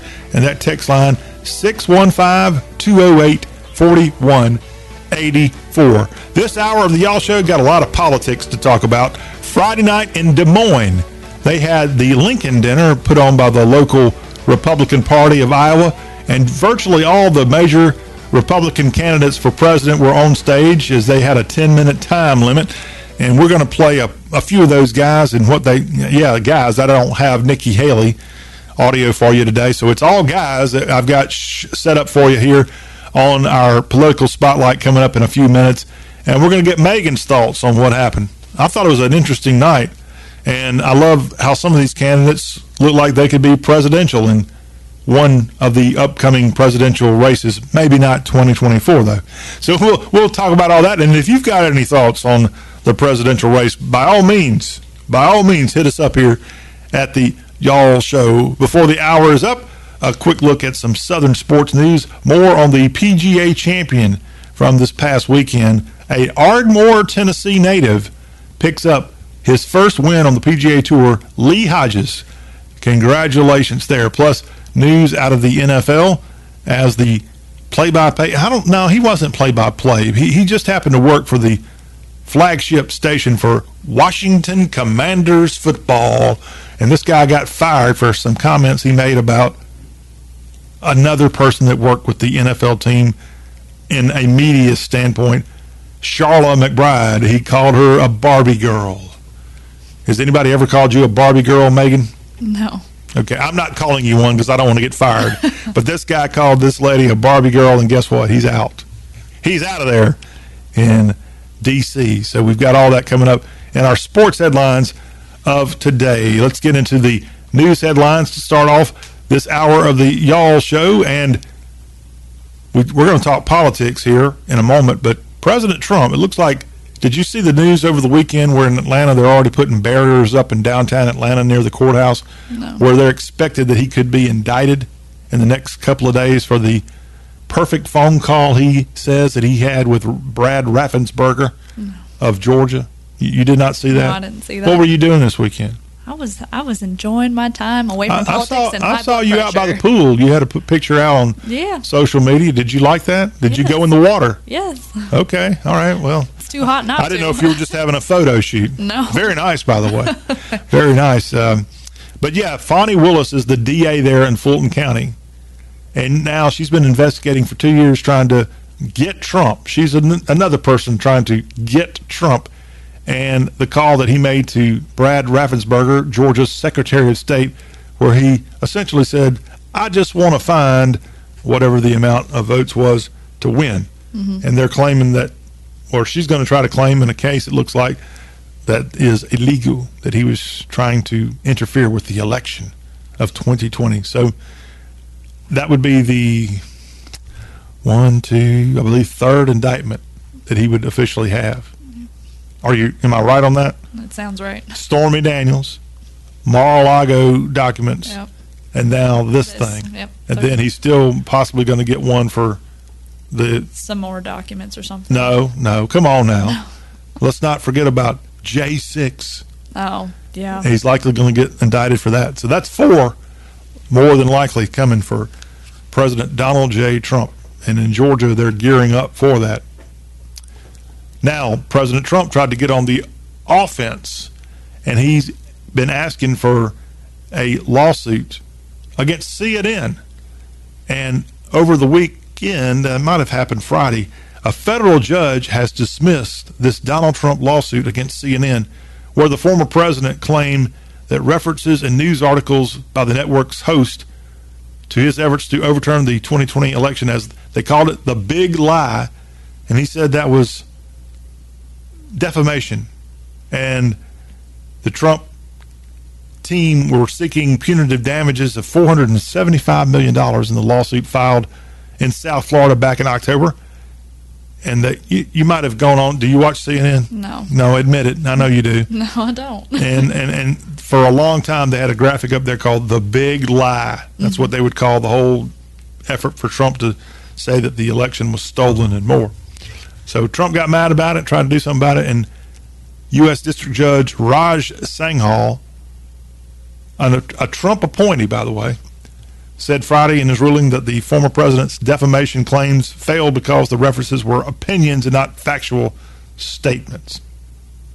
CNN's use of the phrase the big lie in connection with Trump's election challenges does not give rise to a plausible inference that Trump advocates advocates the persecution and genocide of Jews or any other group of people, the judge wrote in his decision. I don't know where the, the Jew thing came, but Trump, in his claim about the big lie, said that calling it the big lie, that was tantamount to comparing Trump to Adolf Hitler. I'm just telling you what was in the case. So this judge throwing it out in South Florida over the last few days. Matt Gaetz is in the news. Are you a Matt Gaetz fan? He has some good stuff. You like his hair? Nah. He he does a good job with that hair.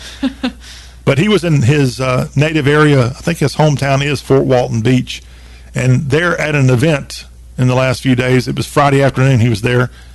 He was having an event, and someone captured on TikTok that's now received over hundred thousand views. By the way, Trump speaking. I mean, not Trump. Gaetz speaking. He's a, kind of a baby Trump, actually. I guess when I think of Gaetz, I do think of Trump.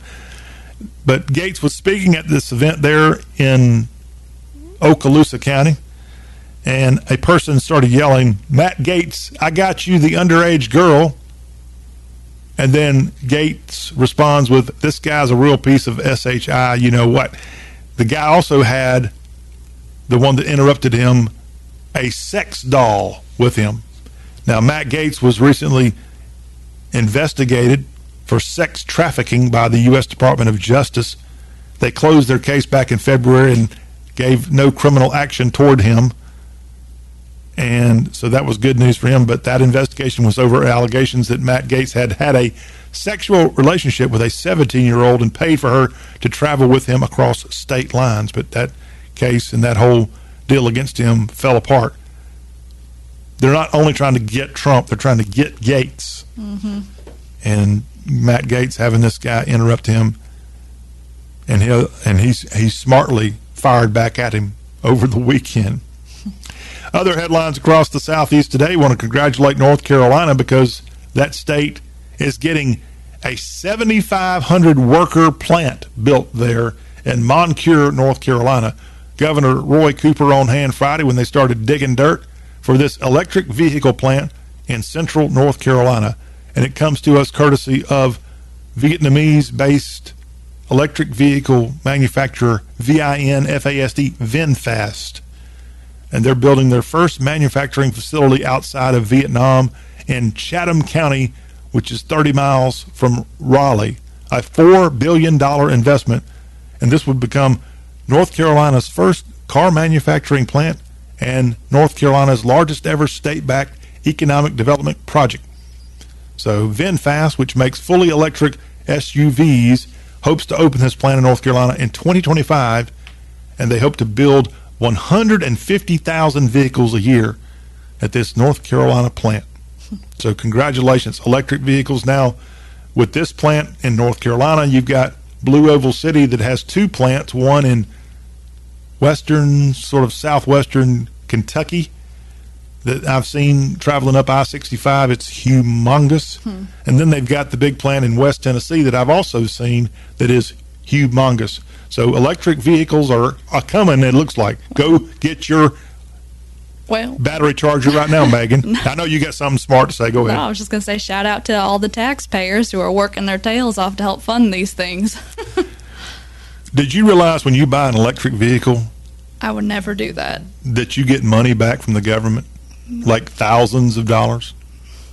I think I'm right on that. I talked to my buddy who's recently got one for someone he knows, and he said it costs thirty thousand, but the government gave him like ten thousand dollars back, or he's waiting on that ten thousand dollar check. Well, I don't get it. That's still less than what the government took from him in order to build this plant in the first place. You're, Uh, the one he bought, I'm not even sure was built in America. he bought a Chevrolet. I don't know where Chevrolet's making their EVs, but uh, it, it's, it's in some ways it, it just it just doesn't make sense. Megan Hedwall, no, kind of like you leaving us for a week and a half. but uh, yeah, that is some strange news from a EV standpoint. That North Carolina getting their first automotive plant, I found that a little unusual. So we, we wish uh, all those who, again, ex- estimated 7,500 workers. That's a lot of people. So that's a good thing. uh, depends where they're bringing them from, though. Ah, okay. Because like Blue Oval here in West Tennessee, there was no deal to hire a certain number of They're probably bringing them in from Michigan. Probably Detroit. Yeah.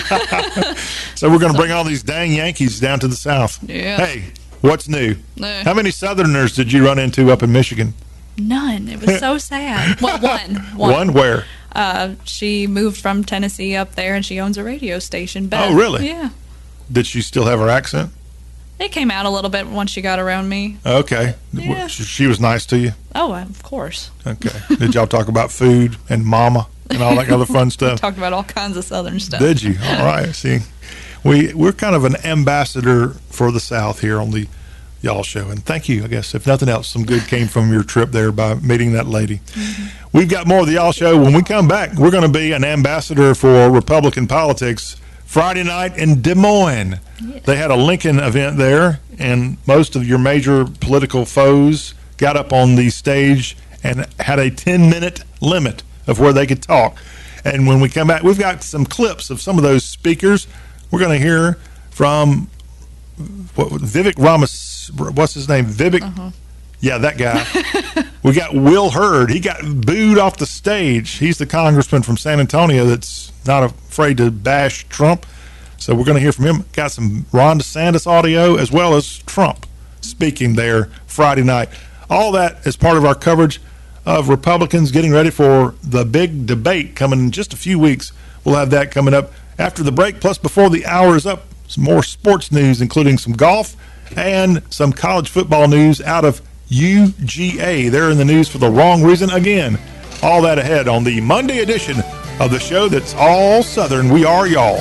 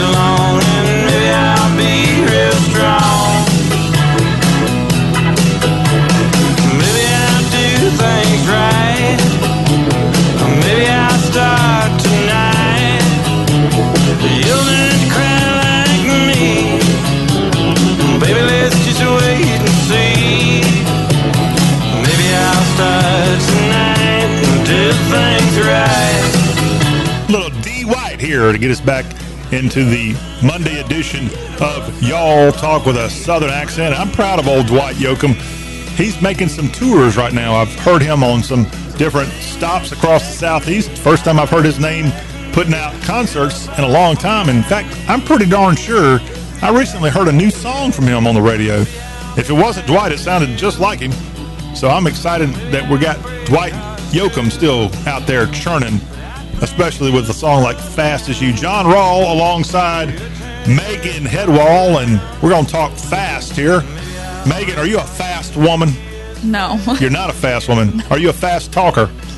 Sometimes I can run my mouth. Yeah, well, we're going to have you run your mouth in a big way here. We're going to talk politics and fast because over the weekend in Des Moines, Iowa, they had a Lincoln dinner event as a fundraiser for the Iowa Republican Party.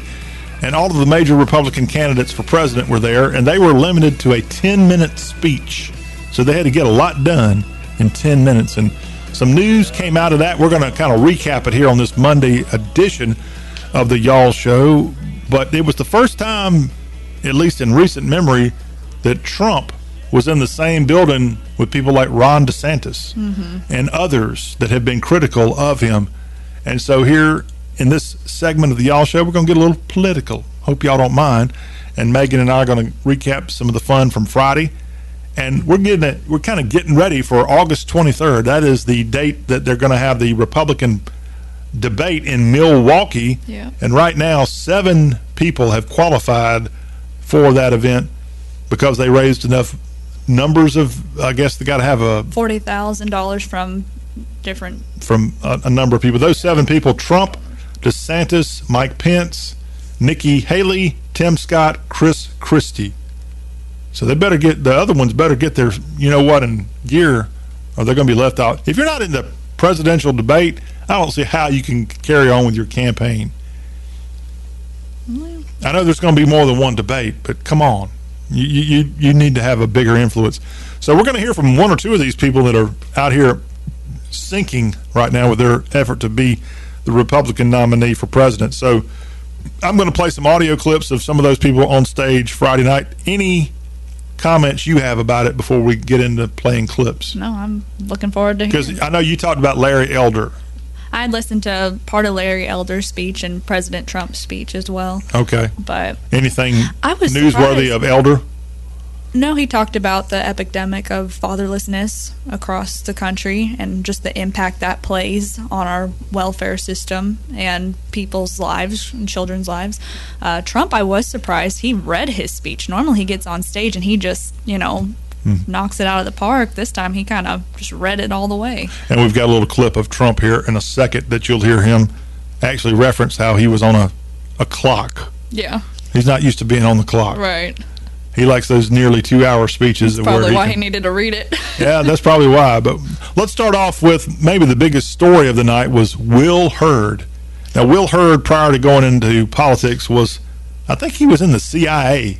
Yes, I believe that's correct. and he's out of Texas. He represented after going into politics. He was a congressman from the San Antonio area, and he is no longer a congressman. I think he might have even lost his last election.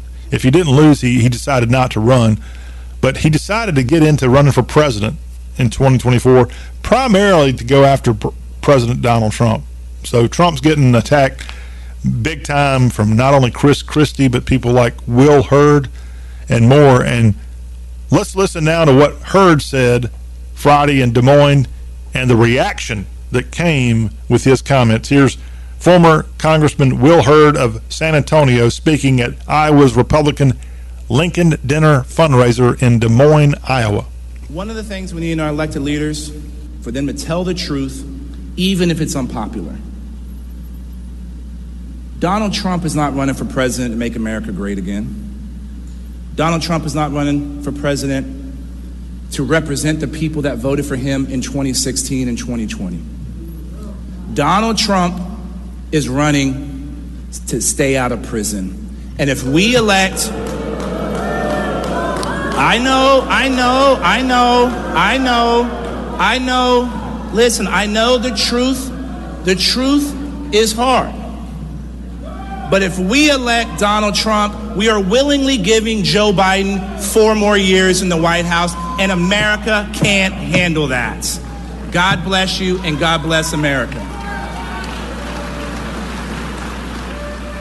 All right, Will Hurd of Texas and Des Moines. Pretty strong words there, Megan. Not a popular opinion. A, a handful of yays, but mostly boos yep. from his statement. Trump running to stay out of prison, which he might go to prison if he's elected. I mean, he could go to prison and still be elected and still be president. Mm. There's nothing that prohibits that. I'm sure you learned that growing up, studying the Constitution. That's Will Hurd. Now, another guy who's not been quite so critical of President Trump. Are they having a bromance? Ron DeSantis. Now, his campaign's still not quite doing what it should be doing right now. Right. Do you think he's been all that critical of Trump? I think what he's everyone seems to be attacking Trump. So I think what he's taken is a different approach, trying to attack the issues at hand versus attack Trump. Okay. Well, here's a clip of Ron DeSantis, the Florida governor, Friday night in Des Moines at this GOP Lincoln dinner, and some of his thoughts as he's running for president. We're sending the military to the border. Yes, we will build a border wall and we will use deadly force against the Mexican drug cartels because I'm sick of them poisoning our kids. I'm sick of them killing our citizens, and I'm sick of them trafficking people into this country. Hmm. Ron DeSantis. Hmm. Strong words. Yeah. What do you say? He's going to kill people? Kill the cartel? Well, they're killing us and our children, but I actually have a client who just came from back from the border. He was patrolling it, part of the National Guard, and he was telling me it was interesting. The feds are down there encouraging people to come across the border, and then the National Guard and Border Patrol are trying to stop them. So it's kind of like they're all working against each other. That's the stupidest thing, and I've heard a lot of stupid things. Yep. So the So Border Patrol is encouraging people no, to the Border Patrol and the National Guard that was sent down by Governor Lee. Yeah. They're all trying to stop people from crossing the border. The feds have come in and are trying to encourage people. What kind of come across. agency you think? I need names. We I need phone numbers. We're going to call them up right now. what are y'all doing down there? So they're encouraging people to come over. And Texas and others are trying to stop them from Yeah. coming over. What a disaster. It's ridiculous. It's But- stupid. But the border is an issue. So It's been an issue, but this is just plain stupid. And there's no reason for your, your guy that was down there is in the National Guard. yes. So what, what's the National Guard doing in Texas? I, I know why he's there. He's putting up a big role, but that shouldn't be the case. Well, you know, Texas Governor Greg Abbott, you know, called for help and Yeah. Florida and Tennessee and some other states have sent down troops and yeah. I don't know what to say. So you know what? I'm not going to say anything. Let's talk about another guy that I saw his Iowa speech Friday night, and I haven't paid a whole lot of attention to Vivek Ramaswamy, but this guy's sharp. This guy is seriously somebody to look at for at least a vice president, but possibly president. I don't know his age. He, he's a young guy, good looking guy, and he has, as far as I know, nothing negative to say about him other than people can't pronounce his name. Vivek Ramaswamy spoke at Iowa's Republican dinner in Des Moines Friday. Let's go in and hear a little bit about this guy who, unlike Chris Christie and others, has been real critical of Trump. He hasn't really said anything too negative about Trump. In fact, kind of praises the 45th president. Here's Ramaswamy again from Friday on the Y'all Show. We said, you know what? We can handle the truth.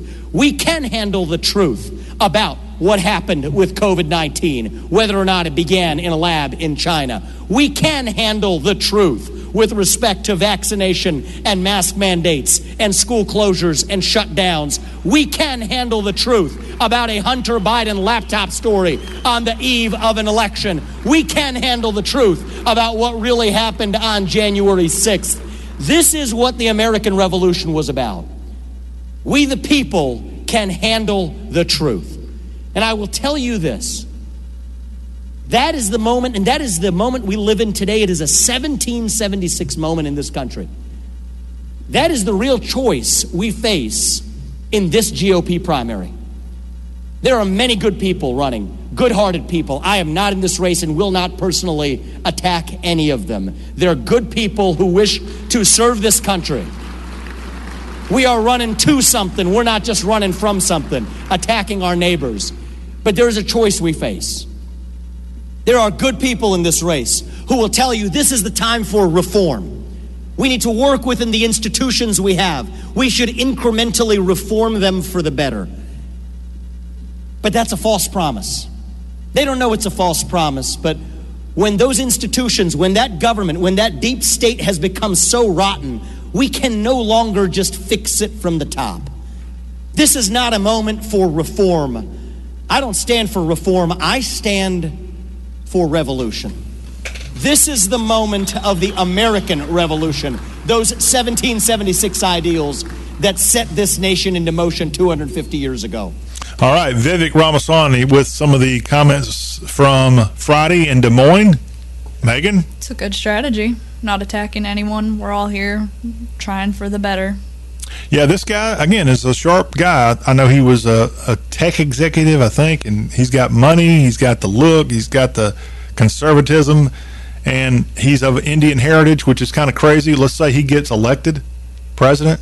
Did you realize that both the United States and the United Kingdom at that point would be led by people from India with Indian heritage? Wouldn't that be kind of unusual? Of course, he's not the only person running on the Republican side with Indian heritage, as Nikki Haley is also of Indian heritage as well. But Vivek Ramaswamy trying his dangdest to get a little bit more attention, but he has not qualified for the debate coming up August 23rd, so he needs a little more help. Let's go to the guy that was the target of several people, Donald Trump. He spoke also in Des Moines, and he was on a 10 minute time limit, and he talks about that here in this clip. So let's go hear number 45, speaking at the Lincoln Dinner Friday night in Des Moines. And I'm going quickly because we're given 10 points and we're given 10 we're given 10 quick minutes, so I'm going to go quickly, but we did a lot of things. It's hard to do it that quickly. In the newest echelon poll of swing states, we're trouncing Biden by seven points. In the big new premise poll, we're beating Biden 43 39, while DeSantis is losing to Biden 33 38. In other polls, I'm leading Biden by 6, 7, 8, and 11 points, while DeSantis is losing to Biden in all cases. I wouldn't take a chance on that one. The all. All right, so he takes his opportunity with only a couple of minutes to speak to talk about polls. And Ron DeSantis. To who? To who? DeSantis a Yeah. Yes. Um, so everyone's biggest threat is Trump, and Trump realizes his biggest threat is Ron. well, Ron's going down Yeah. in, in numbers at least, and I tell you, Vivek Ramaswamy is coming up as well as this other guy, Ron. Somebody that's like, I keep. Uh, he's got ads all on, on these all, all. I don't half know about him because I don't watch enough cable TV, but he's got ads all over the place, and um, he's in some polls, maybe ones he pays for, is showing up like number two So we we better start paying attention to this guy. But but DeSantis still, I mean, I love that clip of DeSantis. I mean, he, he's not backing down. No. DeSantis has the moxie, and I love that. He is a Trump. He's a Trump acolyte, acolyte, and so I hope him. I hope he's all the best. I, I'm I'm looking for if Trump can't get it and win, we want somebody that's going to win. If you're a conservative, and DeSantis is pretty strong, and most of these people are pretty darn strong. I didn't hear Chris Christie, No, I didn't either. and we didn't play him today, but he's doing good. He he's made the debate. He's doing good in uh, in New Hampshire. So, and Tim Scott is doing pretty good, all things considered. And Megan's not buying into this. Who are you going to put your money down on? None of them. N- not even Trump. just so gonna- we're just going to go ahead and let Biden win again. no, we don't want Biden. Definitely don't want. Well, we need someone who's going to go in there and just tear everything down. Who would you like to see, Democratic wise, give Biden a little push to, to, to maybe even win the nomination? Are you okay with Gavin Newsom? Oh gosh, no. No? No. What about Matthew McConaughey? Right, now. Uh, he's, some people think he might run. What about M- Michelle Obama? What about Kanye West? Well, I don't know what party he would be in. You mean, what is he, Yay? yeah, yeah. You know, he's getting back on Twitter. Oh no. X. Oh no. He's being back allowed on that platform, supposedly. Are you on X? No. You're not on X. What do you think of the new name? That happened while you were gone. No. So you leave town and Twitter changes its name. the world burns. yeah. All because you left. I don't get it. Oh. But no, I haven't. Uh, I haven't activated an X account thus far. But yet, Con- Kanye, aka Ye, supposedly getting back on, and he and Trump. You know, that might be Trump's running mate because he and Trump got together. Remember, he went to his office I know. wearing a baseball car- cap or something Yeah. like that in, in the Oval Office, and they helped with the prison reform, which was a good thing. That was a, it was a good thing. They worked on that for a long time. In fact, Jackson, Tennessee's own Van Jones was part of that effort, Oh. and uh, said good things about Trump because they did something with that that had not been done in previous Republican or Democratic administrations in Washington D.C. So Trump did good things as he rattled off in his nine minutes. I was watching this live in Des Moines Friday night, and it was amazing to hear some of the conservative commentators be amazed that he got off the stage a minute early. He had another minute; he could have been up there. Now, wait a minute! It's only been nine minutes. He he's leaving. They were they were stunned. Now Trump goes on from Des Moines Friday to Erie, Pennsylvania Saturday, and he had a big rally there. Mm-hmm. And I'm trying. I watch. Did you watch that? No, I saw pictures from it. You should have watched it, so you'd be prepared to talk about it here today. you should have taken two hours out of your pool time to watch Trump, but I watched it for you, and it was he, he did a good job. Now, one thing he did different in the speech Saturday, as he was wrapping up, when he starts doing his, "We want to make America safe again. We want to make America strong again. We want to make America." But about that little part, Yeah. He's introduced this music underneath him when he's talking there at the end. He does need to freshen things up with his shtick, and and that was good. And and of course his punchline is "Make America Great Again." But the people there in Erie came out. You know, Erie did not vote for him in 2020. Hmm. It went blue that county. I, I was looking at Pennsylvania's map because yes, Megan, I am an expert on the South, but I'm getting to be an expert on the North too. Isn't that dangerous? Uh oh. yeah. and Erie County, which is, you know where Erie is? No. Erie is weird. If you look at Pennsylvania, Pennsylvania geographically is kind of a square. Right. Right. But they had this little hook in the upper left corner, the northwest corner, and that hook, I think, was established that way by the founders of the country. I'm I'm I'm serious on this. I think it was established to have that little hook so it could touch Lake Erie. So Pennsylvania, as a state, touches a Great Lake, and it wouldn't if the New York and Ohio borders covered up Yeah. New uh, the Commonwealth of Pennsylvania. So, it, it- I think it's the only county in Pennsylvania that touches Lake Erie, and it's it's a blue county in 2020. The other blue counties were where Pittsburgh is, and then you've got Harrisburg, I believe, went blue, where State colleges went blue, and then all the many counties around Philadelphia were blue. Other than that, Pennsylvania was solid red, hmm. absolutely solid red for Trump in 2020, and he won that state in 2016. And according to him, he probably won it in 2020. But I'll let you go do the calculations.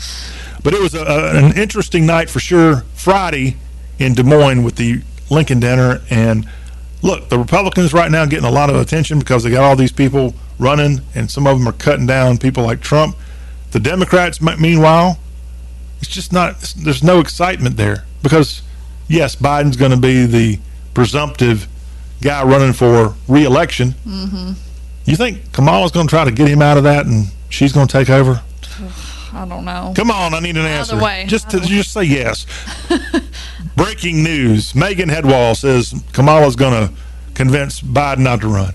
I don't think that's. Is that going to be a headline today? No, she's not smart enough. And then you got Robert Kennedy Jr. Have you watched him much?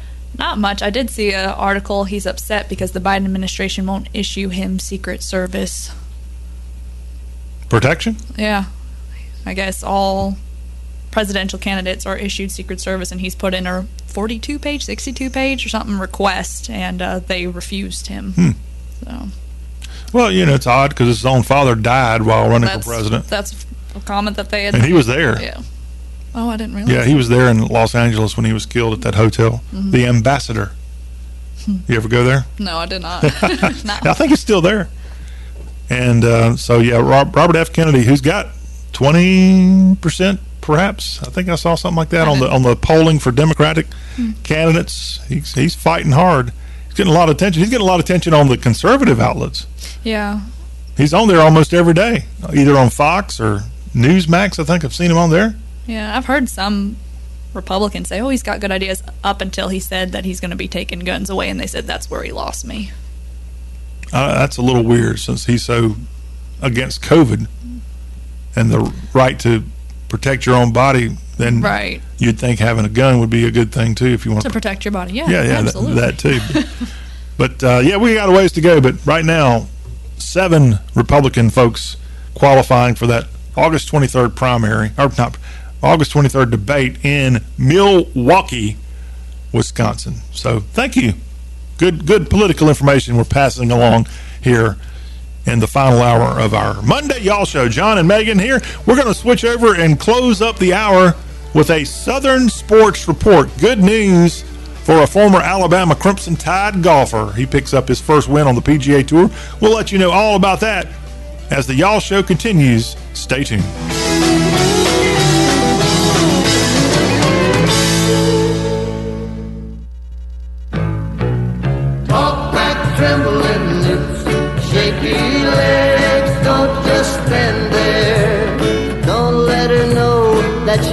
Getting through to you.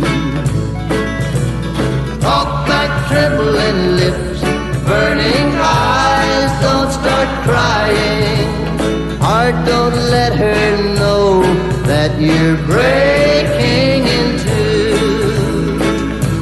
Oh, yeah, a little Ernest Ashworth here on the Y'all Show, closing things up with a little talk back, trembling lips.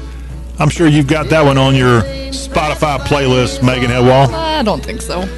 That's a big song there for Ernie Ashworth. And I'm playing that song because did you realize that in addition to being a country music singer, Ashworth also at one time owned WSLV Radio AM 1110 in Ardmore, Tennessee, also known as Ardmore, Alabama, because there's an Ardmore that splits. It's split in 2 mm-hmm. One side of the road's Alabama, and one side of the road is Tennessee. This is just south of Nashville, not far from Huntsville, Alabama, is where this is located. I've been in Ardmore a bunch of times, and have listened to AM 1110 WSLV that Ernie Ashworth owned. Ernie, we lost him, the Grand Ole Opry star, back in 2009, but he was born in Huntsville and passed away in 2009 at the age of 80. But yes, Ardmore, which on the day that Alabama and Tennessee play football, people gather on whatever side of the road that they're for, Uh-huh. and they kind of go after each other. It's, it's pretty wild. But speaking of Ardmore, we got to congratulate Ardmore. Ardmore, Tennessee, in the news because Lee Hodges is from that town, and he, huh, confusing people here, the Tennessee Ardmore guy, decides to cross this, the road over to Alabama and go to the University of Alabama for college as he played and wrapped up his career back in 2018. But Lee Hodges Sunday captured the 3M Open, his first PGA Tour victory. Congratulations to this young Alabamian whose wife is named Savannah. And I think she was there to congratulate him in Minnesota as he got his first victory on the PGA Tour. Lee Hodges. I did not have a chance to see that. In fact, I got home uh, around 5.30 yesterday hoping to see the last hole or two or three of whatever event was going on and, and they'd already wrapped up i guess they I he, he you know what he did wrap it up early because he won with a seven stroke victory he shot a 67 sunday and had a wire to wire victory at the 3m open pretty amazing by the 28 year old from ardmore lee hodges congratulations were you playing golf Sunday? No. I need to get out there and play golf. Here's some NFL news from the Washington Redskins football team Commanders. The radio partner for the Commanders has fired its host, Michael Sorce, for on air comments he made about a local TV anchorwoman while he was at the Commanders facility in Ashburn, Virginia. Don't do this at home, Megan. All right. So this guy, whose real whose radio name is actually Don Geronimo, Geronimo, uh, made several disparaging remarks Thursday toward Charla McBride. She works for WUSA TV there in Washington D.C. And during Geronimo's show on WBIG FM, that would be Big, Big FM, which is part of the iHeart Media Network, after he spotted Charlotte McBride coming into the commander's facility, Geronimo said during the broadcast, Hey, look, Barbie's here. Hi, Barbie girl. Does she look like Barbie? Actually, she kind of sort of does. Oh, wait. So later in his broadcast, he referred to that woman as that chick and said, I'm guessing she's a cheerleader. And she's been in that market a long time on television. Mhm. I don't know if they are friends or enemies or, or, or what they are, but the commanders informed the station that they didn't want him and his partner, Crash Young, to come to broadcast from their facility on Friday of last week. And guess what? iHeartMedia's regional president, Aaron Highland, put out a statement said after an internal review don geronimo is no longer an employee of wbig we take matters of this nature very seriously and this behavior does not align with our core values so geronimo is out should he come over and take over the y'all show I don't know. We've got thicker skin would, over here. would he call you a barbie girl Maybe. I don't know. I I'm mean, not going to take offense to it. barbie is a good thing right Well, it can be. I don't know. It depends on who you are. But do, do you know people that intentionally try to look like barbie feel like Dolly Parton kind of tries to look Do like you really? Barbie a little bit. right after review megan, Megan Hedwall is no longer on the Y'all Show after an internal review. I just did it. I looked down deep inside. for 10 seconds and it's over. I think Dolly's prettier than Barbie. yeah. I think And Barbie's a Dolly girl. And a way better singing voice, too. Yeah, uh, maybe, maybe, but uh, yeah, that's some wokeness hitting the NFL's broadcast team there. Geronimo gone in Washington D.C. and those Commanders are going to have to get through the year without him. Speaking of the Commanders, I don't have the story pulled up. They got a new owner. They, the NFL pushed out the other guy, Dan Snyder. They they got rid of him after all the years, and he got on their nerves because he was so adamant to try to keep the Redskins name. That's really what it's all about. Yeah. And kudos to him. He fought it. Yeah. He even had to fight Barack Hussein Obama because Barack Hussein Obama claimed that the Redskins were in violation of some kind of trademark.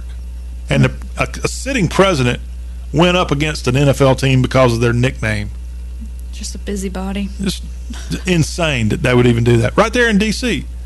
It's crazy how people are taking offense to those things. And if you ask some of these people, like they think the helicopter's the Apache and all that, they think that's awesome. Like that is a huge war Hmm. thing, and people are taking offense. Ugh. drives me nuts. Yeah, I'm offended that you're offended. there you go. That's how our society works. Yeah. Get offended on my behalf. Wrap up things with a little college football news. So, the University of Georgia back in the news again as another player facing charges related to their driving record. They've had, unfortunately, a player killed this year in a car wreck, a staffer killed. That was right after their national championship celebration in January. And then multiple players have been cited for going well above the speed limit, which I meant to tell y'all when I was telling you about Tom Wopat being arrested in hour two, the TV actor, the Luke Duke on the Dukes Hazard. Mhm. He got a, D, a DWI in Wisconsin the other day, and the footage of that arrest is now available if y'all want to waste your time watching that. But they hit a dog on the way to the jail. That was pretty wild oh. watching that. They ran over a dog in the middle of the night there in Wisconsin. But Tom Wopat was stopped because he was going 105 in a 55 mile per hour zone. Holy cow. And that's why he got ori- originally pulled over, and then they found out he'd been drinking. So he's got that unfortunate incident going on with him.